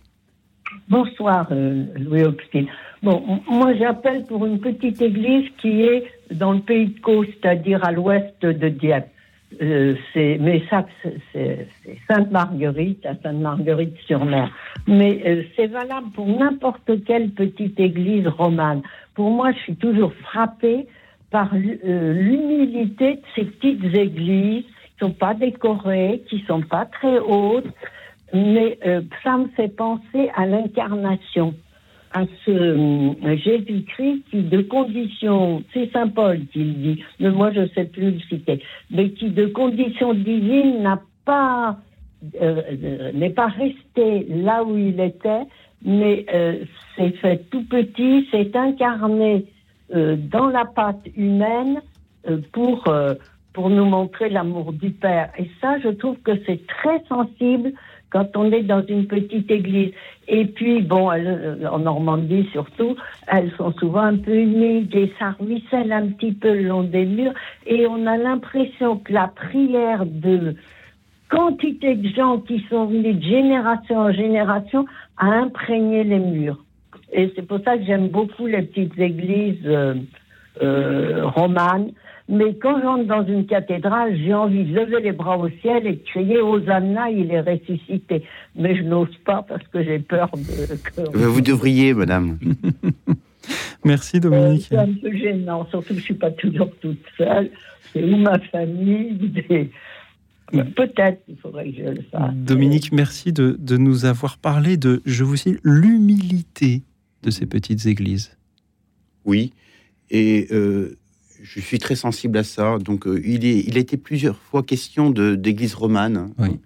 Euh, je, je pense que le patrimoine du Moyen Âge euh, en France est l'un des plus importants de l'Europe. Donc, je pense que le, la dominante en France est le patrimoine moyenâgeux, et que ça, c'est une spécificité de la, la culture française qu'il ne faut pas manquer. Guy, Guy Salavuard, que vous inspire cette formule de l'humilité des petites églises romanes de Normandie? Il y a effectivement beaucoup de petites églises en, en Normandie et très nombreuses ont été restaurées par l'action combinée des acteurs publics et des acteurs de la société civile et souvent des associations telles que celles qui nous ont été mentionnées tout à l'heure. Et Madame fait certainement, je suis presque sûr que Dominique fait partie d'une association de sauvegarde de cette petite église. Ce et c'est là qu'il y a les forces Mhm. les forces qui, se, qui, permettent, euh, le moment venu, de s'allier et de conjuguer ses moyens avec ceux des autres acteurs et de faire en sorte que ces petites églises perdurent, restent ouvertes aux visiteurs, ouvertes au public, ouvertes aux fidèles, aux priants et aux passants. Mhm. Et, et le fait d'en parler, comme le fait Dominique, est euh, également en soi euh, un, un- moyen de d'aider à les sauvegarder. Merci de nous avoir aussi parlé, euh, Dominique, de la transmission de ces églises, de ces générations qui s'y sont euh, succédées, comme nos auditeurs se succèdent aussi dans l'émission. C'est au tour d'Odile d'être avec nous depuis Colombe. Bonsoir, Odile. Ah, je- mais on m'entend plus. Et, euh, Ah si, Odile, si, si, on vous entendait, Odile, justement. Les, appels dans, l'émission, c'est un peu comme les sonos dans les vieilles églises. Parfois, euh, il faut, euh, euh, il faut s'y reprendre à, une fois ou deux. nous allons avoir de nouveau Odile avec nous dans, quelques instants. Merci à vous tous qui continuent, qui êtes nombreux ce soir à nous appeler pour nous parler de ces chapelles, de ces églises, de ces cathédrales que vous aimez. Odile, êtes-vous avec nous? Oui, je suis avec Formidable, Odile. Allez-y. Oui, j'ai eu du mal. Alors, je suis euh, une habitante de la région parisienne, mais j'ai des toute, toute mon enfance est marquée par l'église de Bar-le-Régulier en Côte d'Or. C'est une vieille église romane du XIIe siècle qui a un clocher octogonal et c'est surtout l'église de ma famille, car euh, maman était originaire de Bar. Et mes parents se sont, s'y sont mariés. Et euh, mes grands-parents y habitaient. Et moi, j'ai une maison également tout à côté. Merci. Oui, Odile, merci de, de, nous en parler et de nous dire dans votre témoignage que euh, encore une église romane dont euh, nous, euh, nous entendons parler ce soir. Merci car ce que vous nous dites dans votre témoignage, c'est que ce qui compte, ce ne sont pas seulement les pierres, mais c'est le, vécu, c'est ce que cela représente pour, pour votre, votre famille, votre histoire personnelle, les souvenirs que vous associez à, à, ce lieu. merci à vous, Odile. oui? Et d'autre part, évidemment, c'est quand même une église classée. C'est, elle est dans, au niveau des monuments historiques. Hein. Elle a des stalles du XIVe mhm. siècle. Euh, il y a une statue de l'école bourguignonne du XVe. Enfin, elle est, elle est très belle. Et ceux qui nous suivent en direct sur YouTube peuvent en, voir une illustration. Euh, merci Odile de euh, nous en avoir parlé. C'était à l'origine un prieuré de chanoine Saint-Augustin. J'ai tout, tout et également nous avions constitué, enfin elle existe, ça existe toujours une une, association des amis de bar. Mhm. Euh, pour permettre des, travaux. Enfin, il y a beaucoup de travaux qui ont été faits. Il y en a encore beaucoup à faire parce que, évidemment, c'est une très, très vieille église. Qui a bénéficié du soutien de la Fondation du patrimoine, euh, dont nous avons un, administrateur autour de la table, Guy Salavuard. Euh, qu'est-ce que cela vous fait de savoir que euh, euh, cette église, soutenue par la Fondation du patrimoine, est, si chère au cœur de, cette auditrice et de voir que bah, ce ne sont pas que des chiffres et, des photos sur un site internet, ce sont aussi des, vécus de, personnes qui, en témoignent ce soir? C'est le vrai objet de la Fondation du patrimoine et de tous les acteurs du patrimoine, hein, c'est de faire que ces édifices restent ouverts à ceux qui les aiment et qui en sont proches. Je suis ravi que Odile évoque l'association à laquelle elle participe ça reprend un peu notre sujet euh, avec l'auditeur précédent, euh, la restauration, l'entretien d'édifices comme celui-là euh, nécessite de l'argent, on l'a évoqué tout à l'heure, qui n'est pas à la portée de chacun des acteurs pris isolément, mais qui est à la portée de leur conjugaison. Et la Fondation joue très souvent le rôle de catalyseur, fait que tous ces acteurs qui, juste à poser, ne parviennent pas à, aboutir, eh bien, ils parviennent lorsqu'ils sont, lorsqu'ils travaillent ensemble, lorsqu'ils sont réunis, leur, leur addition fait plus que faire leur somme, si on peut dire. Mhm. Euh, c'est quasiment toujours comme ça que les choses se passent, mais c'est souvent sous l'effet mobilisateur, moteur d'une association locale, d'une association qui euh, est animée par, par quelques personnages très pugnaces. Ce sont parfois des élus, ce sont parfois des citoyens, des historiens, des gens qui sont parfois très calés, mais aussi tout simplement les voisins qui ont à cœur que l'histoire de leur famille, vous avez évoqué les fêtes de famille qui se sont déroulées dans cette église, l'histoire de leur famille et toutes euh, les familles qui ont précédé, eh bien puissent être reconnues et transmises. Et c'est la, force de cette euh, conjugaison de moyens. Des acteurs publics participent à la hauteur de leurs moyens. Les départements et les régions ont des budgets inégaux, mais participent. Et puis, la sauvegarde de l'art français, la Fondation du patrimoine, euh, des, mécènes locaux, des entreprises locales ont parfois à cœur de participer. La, la conjugaison des acteurs. C'est ça, c'est ça le résultat. C'est la dit. con- le- qui, Oui. qui permet d'aboutir. C'est la Mhm. conjugaison des acteurs et c'est plus que la somme des actions isolées. Et le site de la Fondation dit cet édifice témoin de l'histoire du village depuis 900 ans. Père-Yves Trochery, ce que vous inspire euh, les paroles d'Odile euh, ce soir? D'abord, euh, qu'est-ce qu'un monument? Est-ce que tout monument est monument historique? Ensuite, deuxième question, nous vivons dans un cadre législatif très, très avantageux. La loi de 1905, merci. Ce qui veut dire que je reviens à mon expérience allemande, donc les églises sont propriété de l'Église. Et vous avez actuellement, par exemple, l'évêque, euh, l'archevêque de, de Mainz, euh, de, de Mayence, qui doit rénover sa cathédrale, qui est une cathédrale immense, et qui, pour euh, pouvoir rénover cette cathédrale, eh bien, envisage de vendre certaines églises. Mhm. Dont une église du XVe siècle avec des vitraux de Chagall. Donc, on a de la chance d'avoir comme interlocuteur hein, euh, les pouvoirs publics. Euh, alors, mais euh, je pense, enfin moi je, je- je- je suis économiste de formation, les pouvoirs publics ne peuvent pas tout. Madame Bachelot, dans une émission, a annoncé que euh, la rénovation du patrimoine en général dans les prochaines années représenterait 500 milliards Père, d'euros. en dehors des chiffres, en dehors de, de- de cette réalité-là des pierres, il y a l'émotion dont Odile nous parle. Est-ce qu'elle vous touche aussi? L'émotion me touche, euh, mais euh, je, je- je pense que tout n'est pas possible, si vous voulez. Euh, Enfin, il y a vraiment un point de vue. Alors, à chaque fois, de toute manière, ce sont des églises romanes. Donc, à mon avis, elles sont toutes classées. Donc, il n'y a, il y a pas de problème. Celle-ci l'est en Mais il y a des églises qui ne sont non classées. Merci Père, Euh, merci à Odile, merci à vous tous qui continuez à nous appeler pour nous parler de votre église, votre chapelle, votre cathédrale, votre calvaire préféré, qu'il soit classé ou non, toujours au 01 56 56 44 00. Et puisque nous parlons ce soir d'église, il est important que nous écoutions un peu de musique d'orgue. Alors je vous propose d'écouter cet euh, extrait de la suite gothique de Bollman, la Toccata. On l'écoute. Écoute dans la nuit, une émission de Radio Notre-Dame et RCF.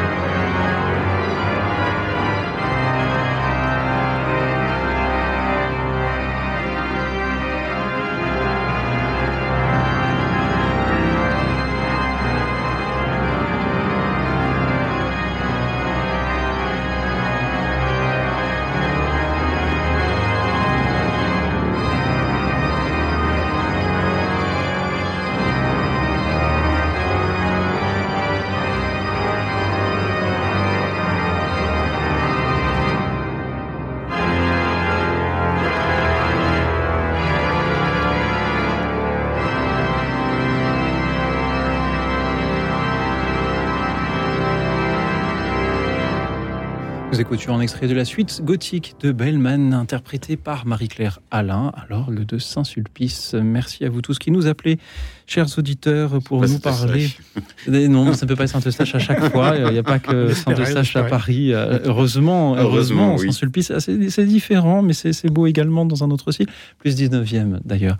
Euh, merci aux auditeurs qui nous appellent donc au 01 56 56 44 00. Chers auditeurs, parlez-nous euh, ce soir de votre chapelle, votre église, votre cathédrale préférée. Vous êtes déjà très nombreux à vouloir nous appeler. Merci à vous tous. Père Yves Trocheris, vous vouliez euh, nous dire euh, de nouveau quelques mots sur l'émotion, celle par exemple dont Odile nous parlait juste avant cette pause. Vous savez, je suis d'une famille grandvillaise, donc installée depuis très longtemps, depuis l'origine de Grandville. voilà, donc, il y a une église qui s'appelle Notre-Dame du Capliou, euh, qui est une église donc euh, très granitique et auquel je tiens beaucoup et qui n'est pas dans un bon état. Mais euh, par rapport et donc j'ai beaucoup d'émotions parce que depuis des siècles, beaucoup de membres de ma famille se sont mariés, ont été baptisés, ont été enterrés même dans l'église. donc j'y tiens beaucoup. Mais ce à quoi je suis sensible en tant, en tant, que, en tant, que, en tant que prêtre, en tant que chrétien, c'est peut-être euh, je déplace à autre chose.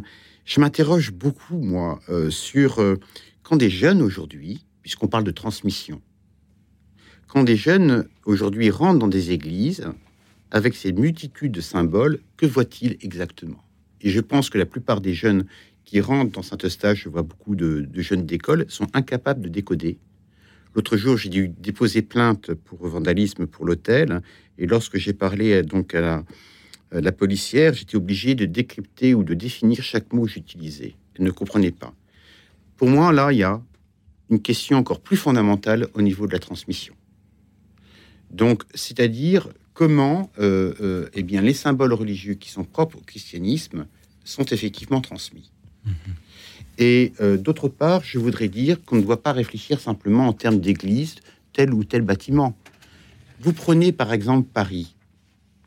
Paris, vous avez le patrimoine d'orgue le plus élevé du monde. Il y a une école parisienne. Il y a des orgues à sauver à Paris. Est-ce que ça, c'est pas non plus un objectif? Vous avez d'autre part dans les églises du mobilier avec des tableaux, des tableaux qui sont de grande valeur. Est-ce que ça, ce n'est pas non plus à sauver? Oui. Donc il n'y a pas simplement le bâtiment, l'église euh, d'un village ou d'un autre. Euh, euh, les, orgues, les orgues de Paris, c'est fondamental. Mhm. Vous avez l'orgue de Saint-Sulpice, un cavalier col, donc je suis sûr qu'il a besoin de, restauration. Il y a l'orgue de Saint-Eustache qui nécessite beaucoup de réparation. Hein. Et, ça, atteint des, chiffres monumentaux. Je reviens aux chiffres. C'est le de dire. oui, monumentaux. Donc, ce sont des millions. Mhm. Donc, voilà donc, par rapport à ça, je, dis aussi, euh, et, parce que ces lieux, je me semble-t-il, ces lieux avec euh, une symbolisation mhm. culturelle aussi forte, portent la foi. Peut-être que plus qu'en témoigner à la radio, s'engager dans une association, eh bien, il faut nous pourrions tous apprendre davantage à mieux connaître les églises de nos quartiers, pour mieux les faire visiter, pour mieux en expliquer euh, l'origine, les raisons d'être euh, et euh, l'histoire. Ce qui m'éviterait par exemple de dire que Saint-Sulpice date du 19e, ce qui est une aberration. J'ai confondu avec la Madeleine. J'ai vu à votre regard qu'il fallait que je vérifie ce que j'ai fait. merci pour Père pour cette correction. et, oui, c'est que la, valeur mhm. culturelle et artistique d'une église est porteuse aussi d'un message de foi. Merci. Et il faut le prendre en compte. Il faut le prendre en compte et le, transmettre. Euh, Guy Salavoir, vous vouliez ajouter quelque chose Ensuite, nous écouterons Georges. Je voulais juste dire un mot à propos de la situation européenne, le cadre européen. Effectivement, vous l'avez mentionné, Père. Euh, la loi de 905, à bien des égards, est extrêmement favorable au maintien des édifices. Je me place sur le plan architectural et historique et patrimonial la plupart des pays d'Europe connaissent des systèmes concordataires qui sont beaucoup moins favorables et qui mettent sur, la, sur les épaules des propriétaires euh, que l'on peut qualifier d'un peu isodiocésains des charges impossibles, des charges insurmontables. Donc, euh, conservons l'idée que mmh. euh, cette loi française est, très bonne pour, le, pour la conservation des édifices, comme est très bonne aussi la loi qui permet aux donateurs de défiscaliser partiellement leurs dons. Mmh. Et c'est un, c'est un levier dont les édifices bénéficient. C'est vrai que nous entendons beaucoup euh, d'auditeurs dire souvent oui, l'État est contre l'Église, les chrétiens sont persécutés en France. Ils le sont certainement moins que dans d'autres pays. On peut Assurément. euh, voir que cette loi de 1905 est- est- rend bien des services aux chrétiens, même si elle a ses imperfections, que Notre-Dame de Paris euh, aura été, on l'espère, restaurée rapidement et dans un état euh, semblable à l'origine. Euh, tout n'est pas parfait, mais euh, voyons peut-être... euh, Yves vouliez Oui, et l'apport n'est pas que financier. Euh, l'apport est également en ressources humaines. Le nombre de personnes de la ville de Paris, pour moi, ce qui concerne, puisque Saint-Eustache est propriété de la ville de Paris, le nombre de personnes des monuments historiques qui interviennent et qui travaillent pour l'église de Saint-Eustache et d'autres églises, euh, 80 édifices cultu- euh, cultuels, euh, euh, 80 églises sur Paris à peu près, c'est considérable. Et on le peut temps, saluer voilà. tous ceux qui ont fait du patrimoine leur métier. Oui. Merci à eux pour ce sacerdoce aussi. L'apport en ressources humaines, c'est aussi dans cette émission fondamental. euh, fondamental de la part de nos auditeurs. Et c'est pourquoi je vous propose d'écouter Georges de Moulins. Bonsoir Georges. Euh, bonsoir Louis, bonsoir euh, euh, aux acteurs du patrimoine.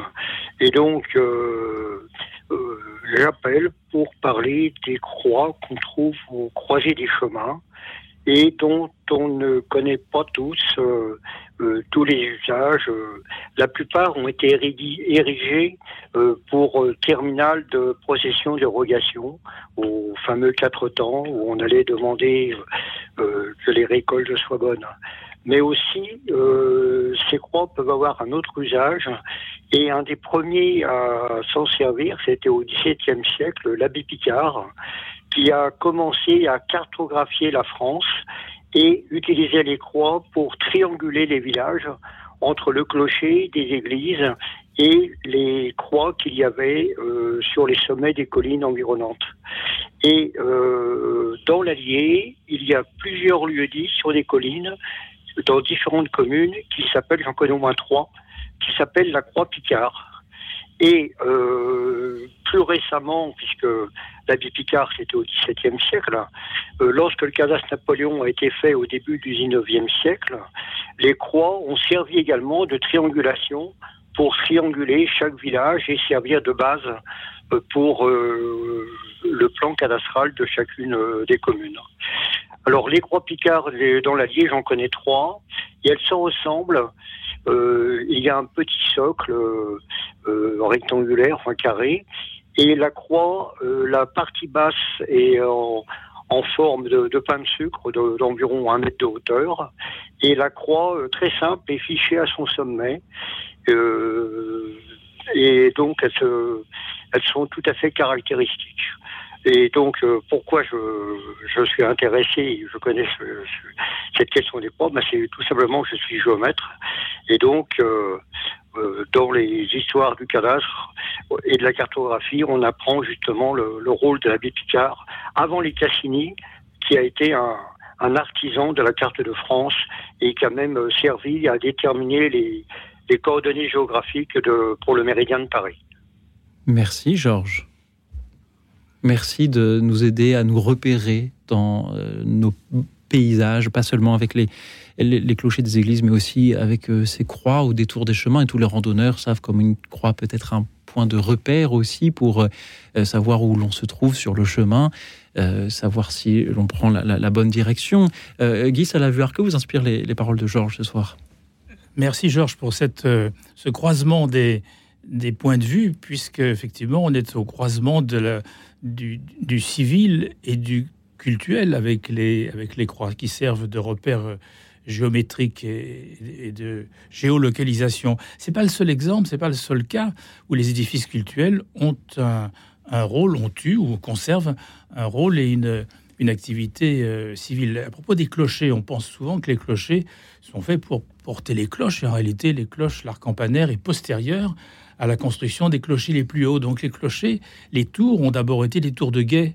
Et ensuite, on y a accroché des cloches quand on a mis, quand on a pu les, les fabriquer et les, et les hisser euh, suffisamment hautes.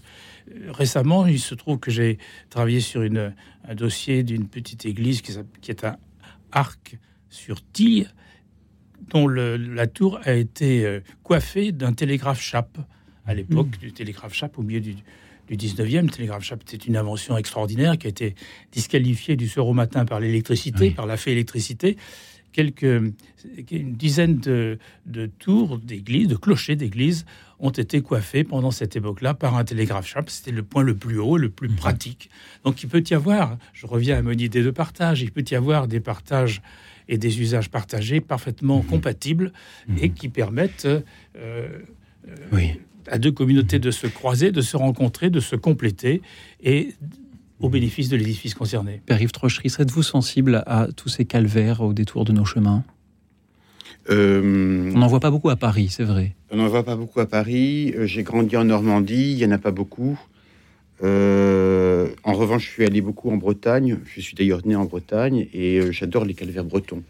Euh, mais tels que je les vois, ils sont plutôt bien entretenus, les calvaires bretons. Euh, et puis, de toute manière, euh, en termes d'entretien, c'est plus facile d'entretenir un, un calvaire qu'une qu'une église. Ils, ils font partie du paysage Ils et font aussi- partie du pays. Et on retrouve la notion de paysage qui est fondamentale. Absolument. C'est-à-dire que euh, la question, l'une de mes questions, pour moi, on- donc on connaît tous la- l'affiche de la campagne électorale de, de François Mitterrand avec le clocher derrière. Euh, Aujourd'hui, je ne sais pas si euh, un président de la République euh, reprendrait cette image. Donc, il y a un changement culturel.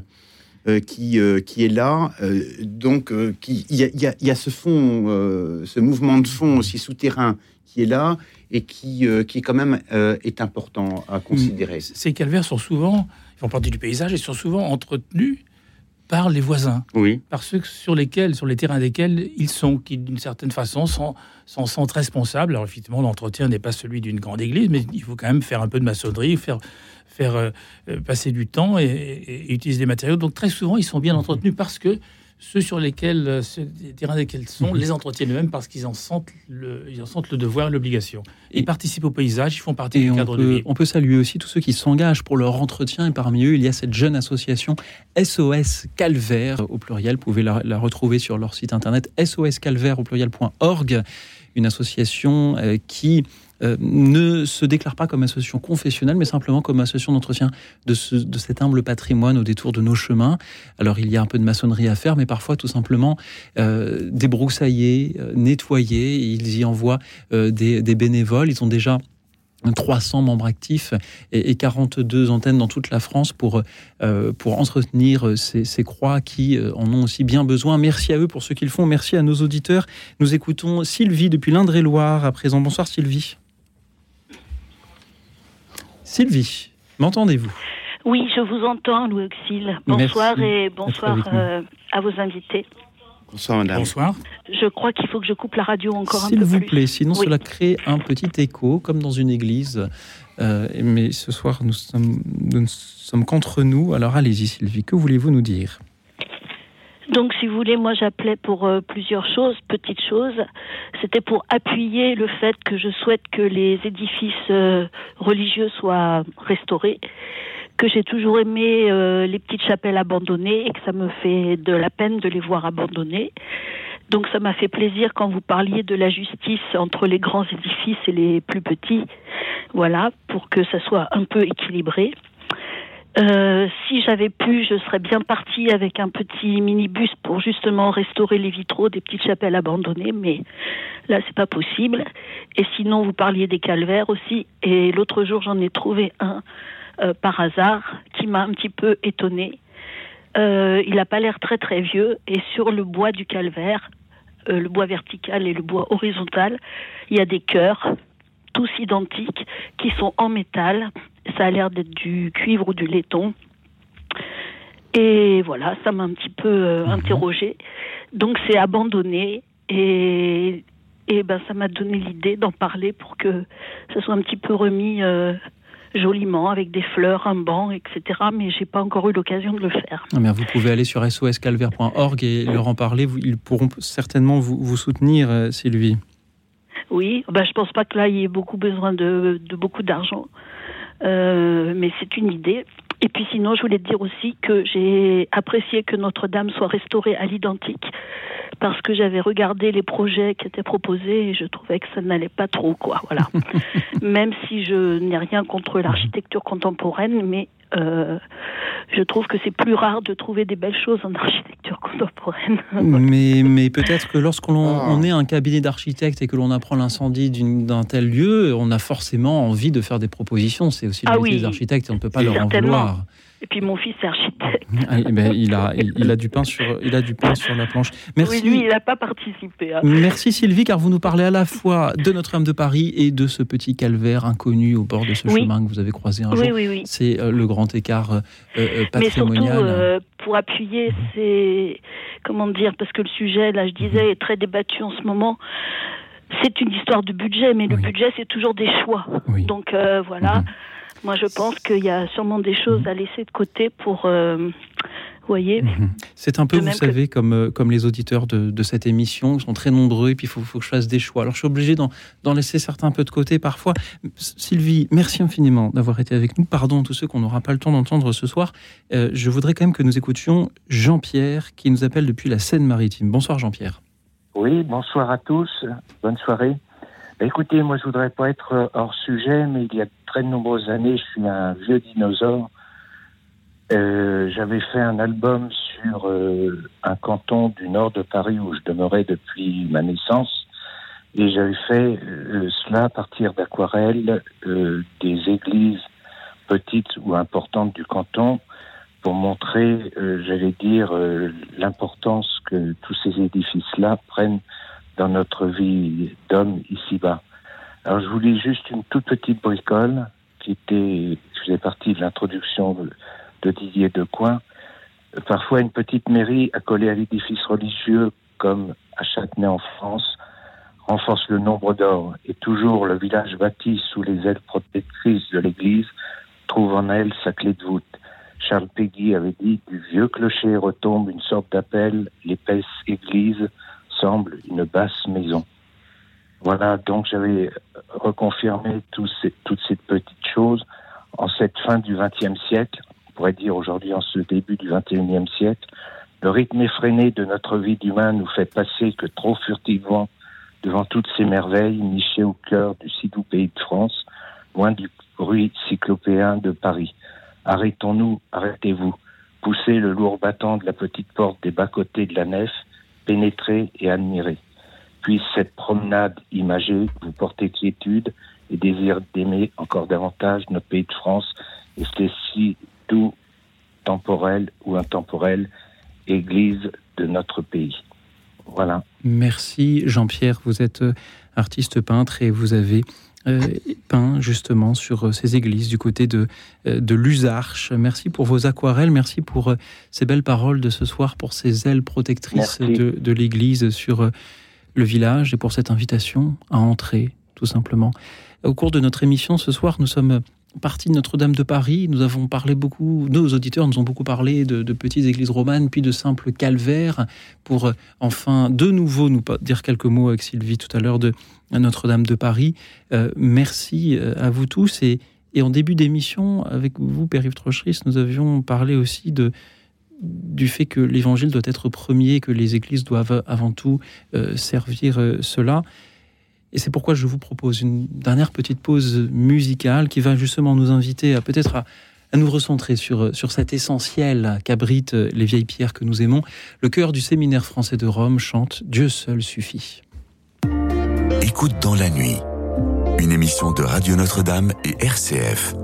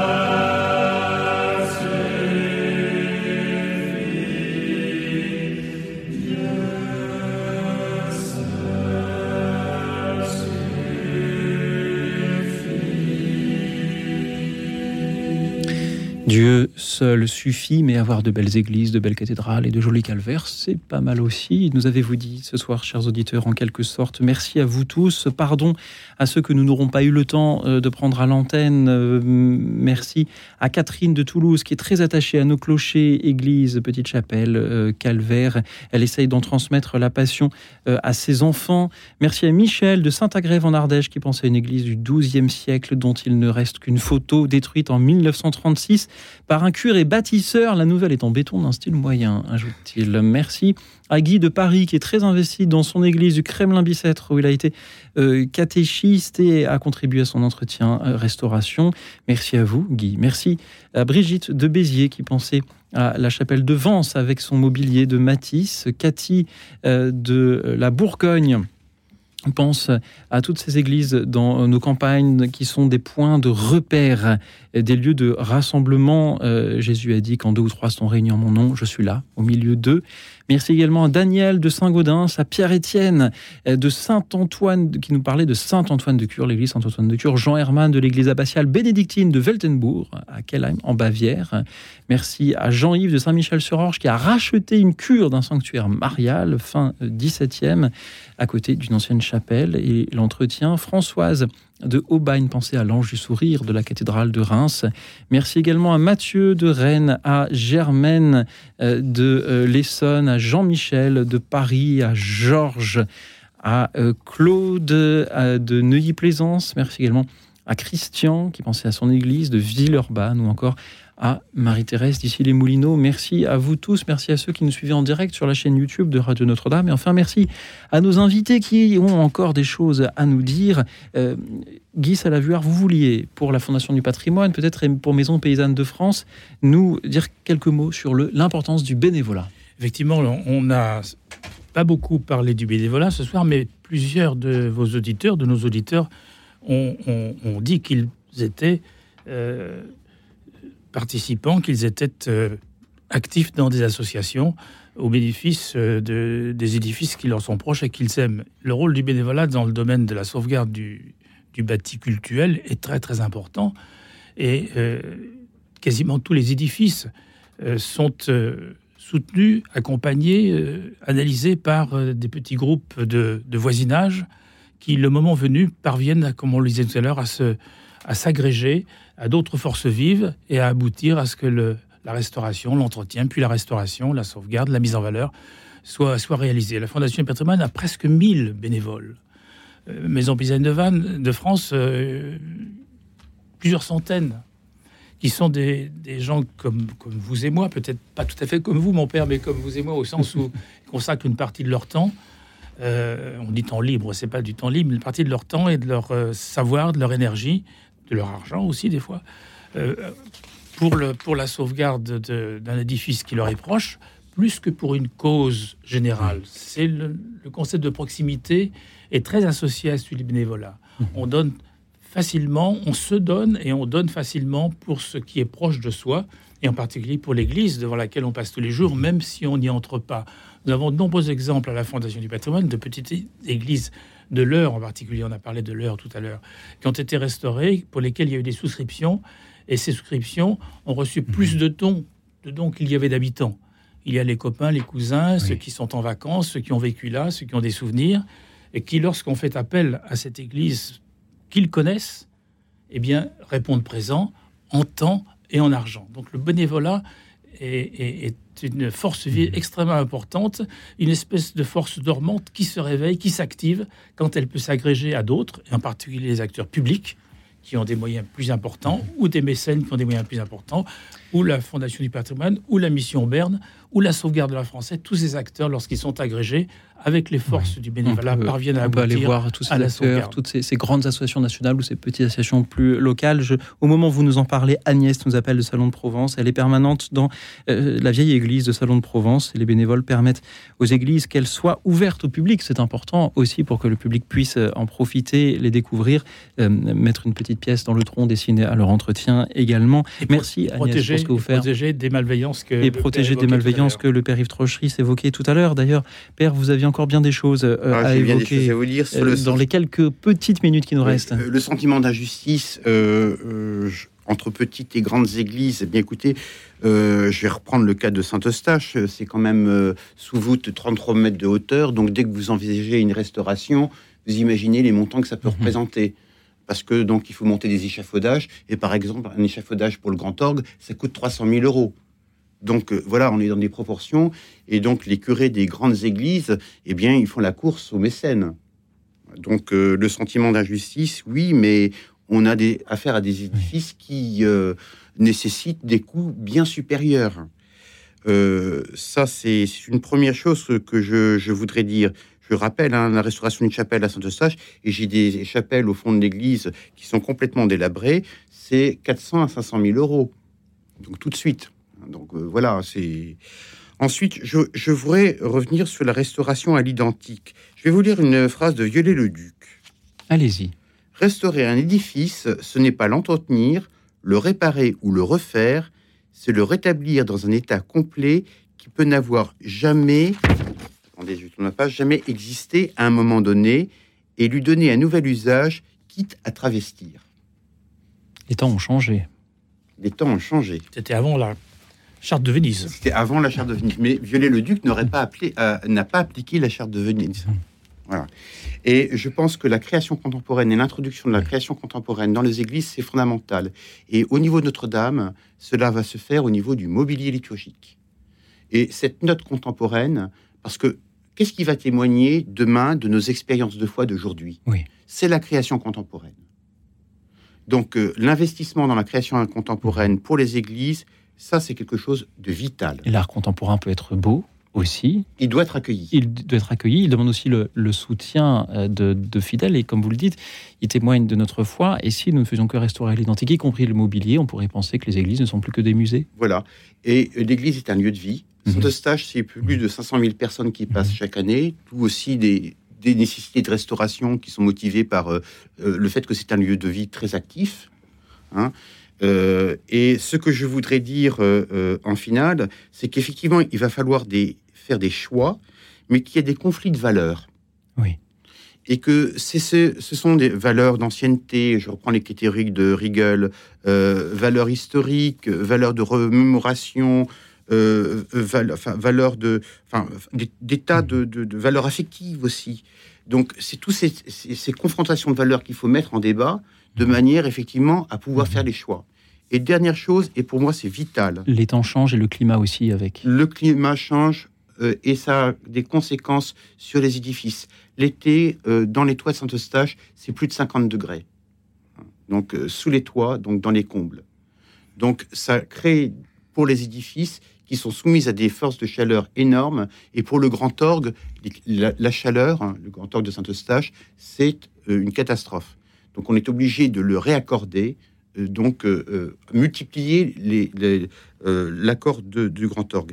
Dernière chose, et ça pour moi c'est fondamental, on doit considérer tous ces jeunes qui entrent dans les églises et qui ne savent pas ce qu'ils voient. Il y a quelque chose au niveau des forces publiques à développer oui. au niveau de l'éducation aux symboles religieux. C'est fondamental et c'est une condition de préservation des bâtiments pour le futur. Si les jeunes rentrent dans des églises mmh. et n'y peuvent rien y coder, ils n'y trouveront aucun intérêt. Donc pour eux, eh bien, l'église, le bâtiment n'aura aucune valeur en soi. C'est tout le sujet de l'enseignement de l'histoire et de oui. l'enseignement de l'histoire de oui. l'art qui ne sont pas les favoris de l'éducation nationale. Moi, quand j'ai des professeurs qui rentrent dans l'église à Saint-Eustache, ils viennent dans l'église pour parler de Molière. Vous vous rendez compte? Euh, voilà. Alors, pour se former, ils peuvent lire les 100 mots du patrimoine ce que sais-je que vous avez publié, Guy Merci de le, de le rappeler. Je voudrais ajouter juste une phrase, de, un, petit, un petit clin d'œil à propos du changement du, du climat. Barès oui. écrit quelque part Lorsqu'il y a une église dans mon paysage, ça change la qualité de l'air que je respire. Merci, car ce soir, nous avons eu un air vivifiant grâce à tous les témoignages de nos auditeurs. Merci. En, en 20 secondes chacun, qu'avez-vous pensé de nos, des appels reçus ce soir? J'ai trouvé que les témoignages étaient forts et donc il y avait une forte sensibilité qui m'a qui m'a beaucoup ému.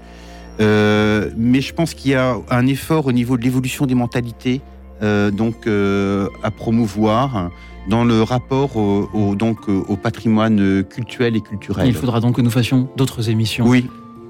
mais tout en respectant les, les convictions et l'attachement au patrimoine de chacun, bien entendu. Bien sûr. Guy Salavuard. Ces témoignages ont montré que euh, les, les Français aiment leur patrimoine, ils aiment le patrimoine qui leur est proche, ils aiment leur Église, et il faut qu'on les aide tous ensemble pour que cela soit transmis aux générations qui viennent. Merci beaucoup à vous. Et donc pour les aider, on peut retrouver la Fondation du patrimoine dont vous êtes administrateur, la, euh, l'association Maison Paysanne de France dont vous êtes vice-président aussi avec ses publications également. On vous retrouve aussi dans vos ouvrages dont Les 100 mots du patrimoine également. Yves Trocheris, on vous retrouve en l'église Saint-Eustache. euh, Oui, peut venez, euh, soutenir également. peut aller 800 visiter. ans de la paroisse, le 4 février Bien. 2024, Bon on fête les anniversaire. 800 ans de la paroisse. Bon anniversaire, merci à vous tous, merci à tous ceux qui par leur témoignage nous ont fait voyager, nous ont fait rêver, nous ont rappelé l'importance de l'entretien de ce patrimoine hérité. Merci à toute l'équipe d'écoute dans la nuit, Denis, François et Alexandre ce soir. Merci encore une fois à vous tous, chers auditeurs, et en entendant vos témoignages à venir demain, je vous souhaite une nuit tranquille et reposante, car demain sera un grand jour.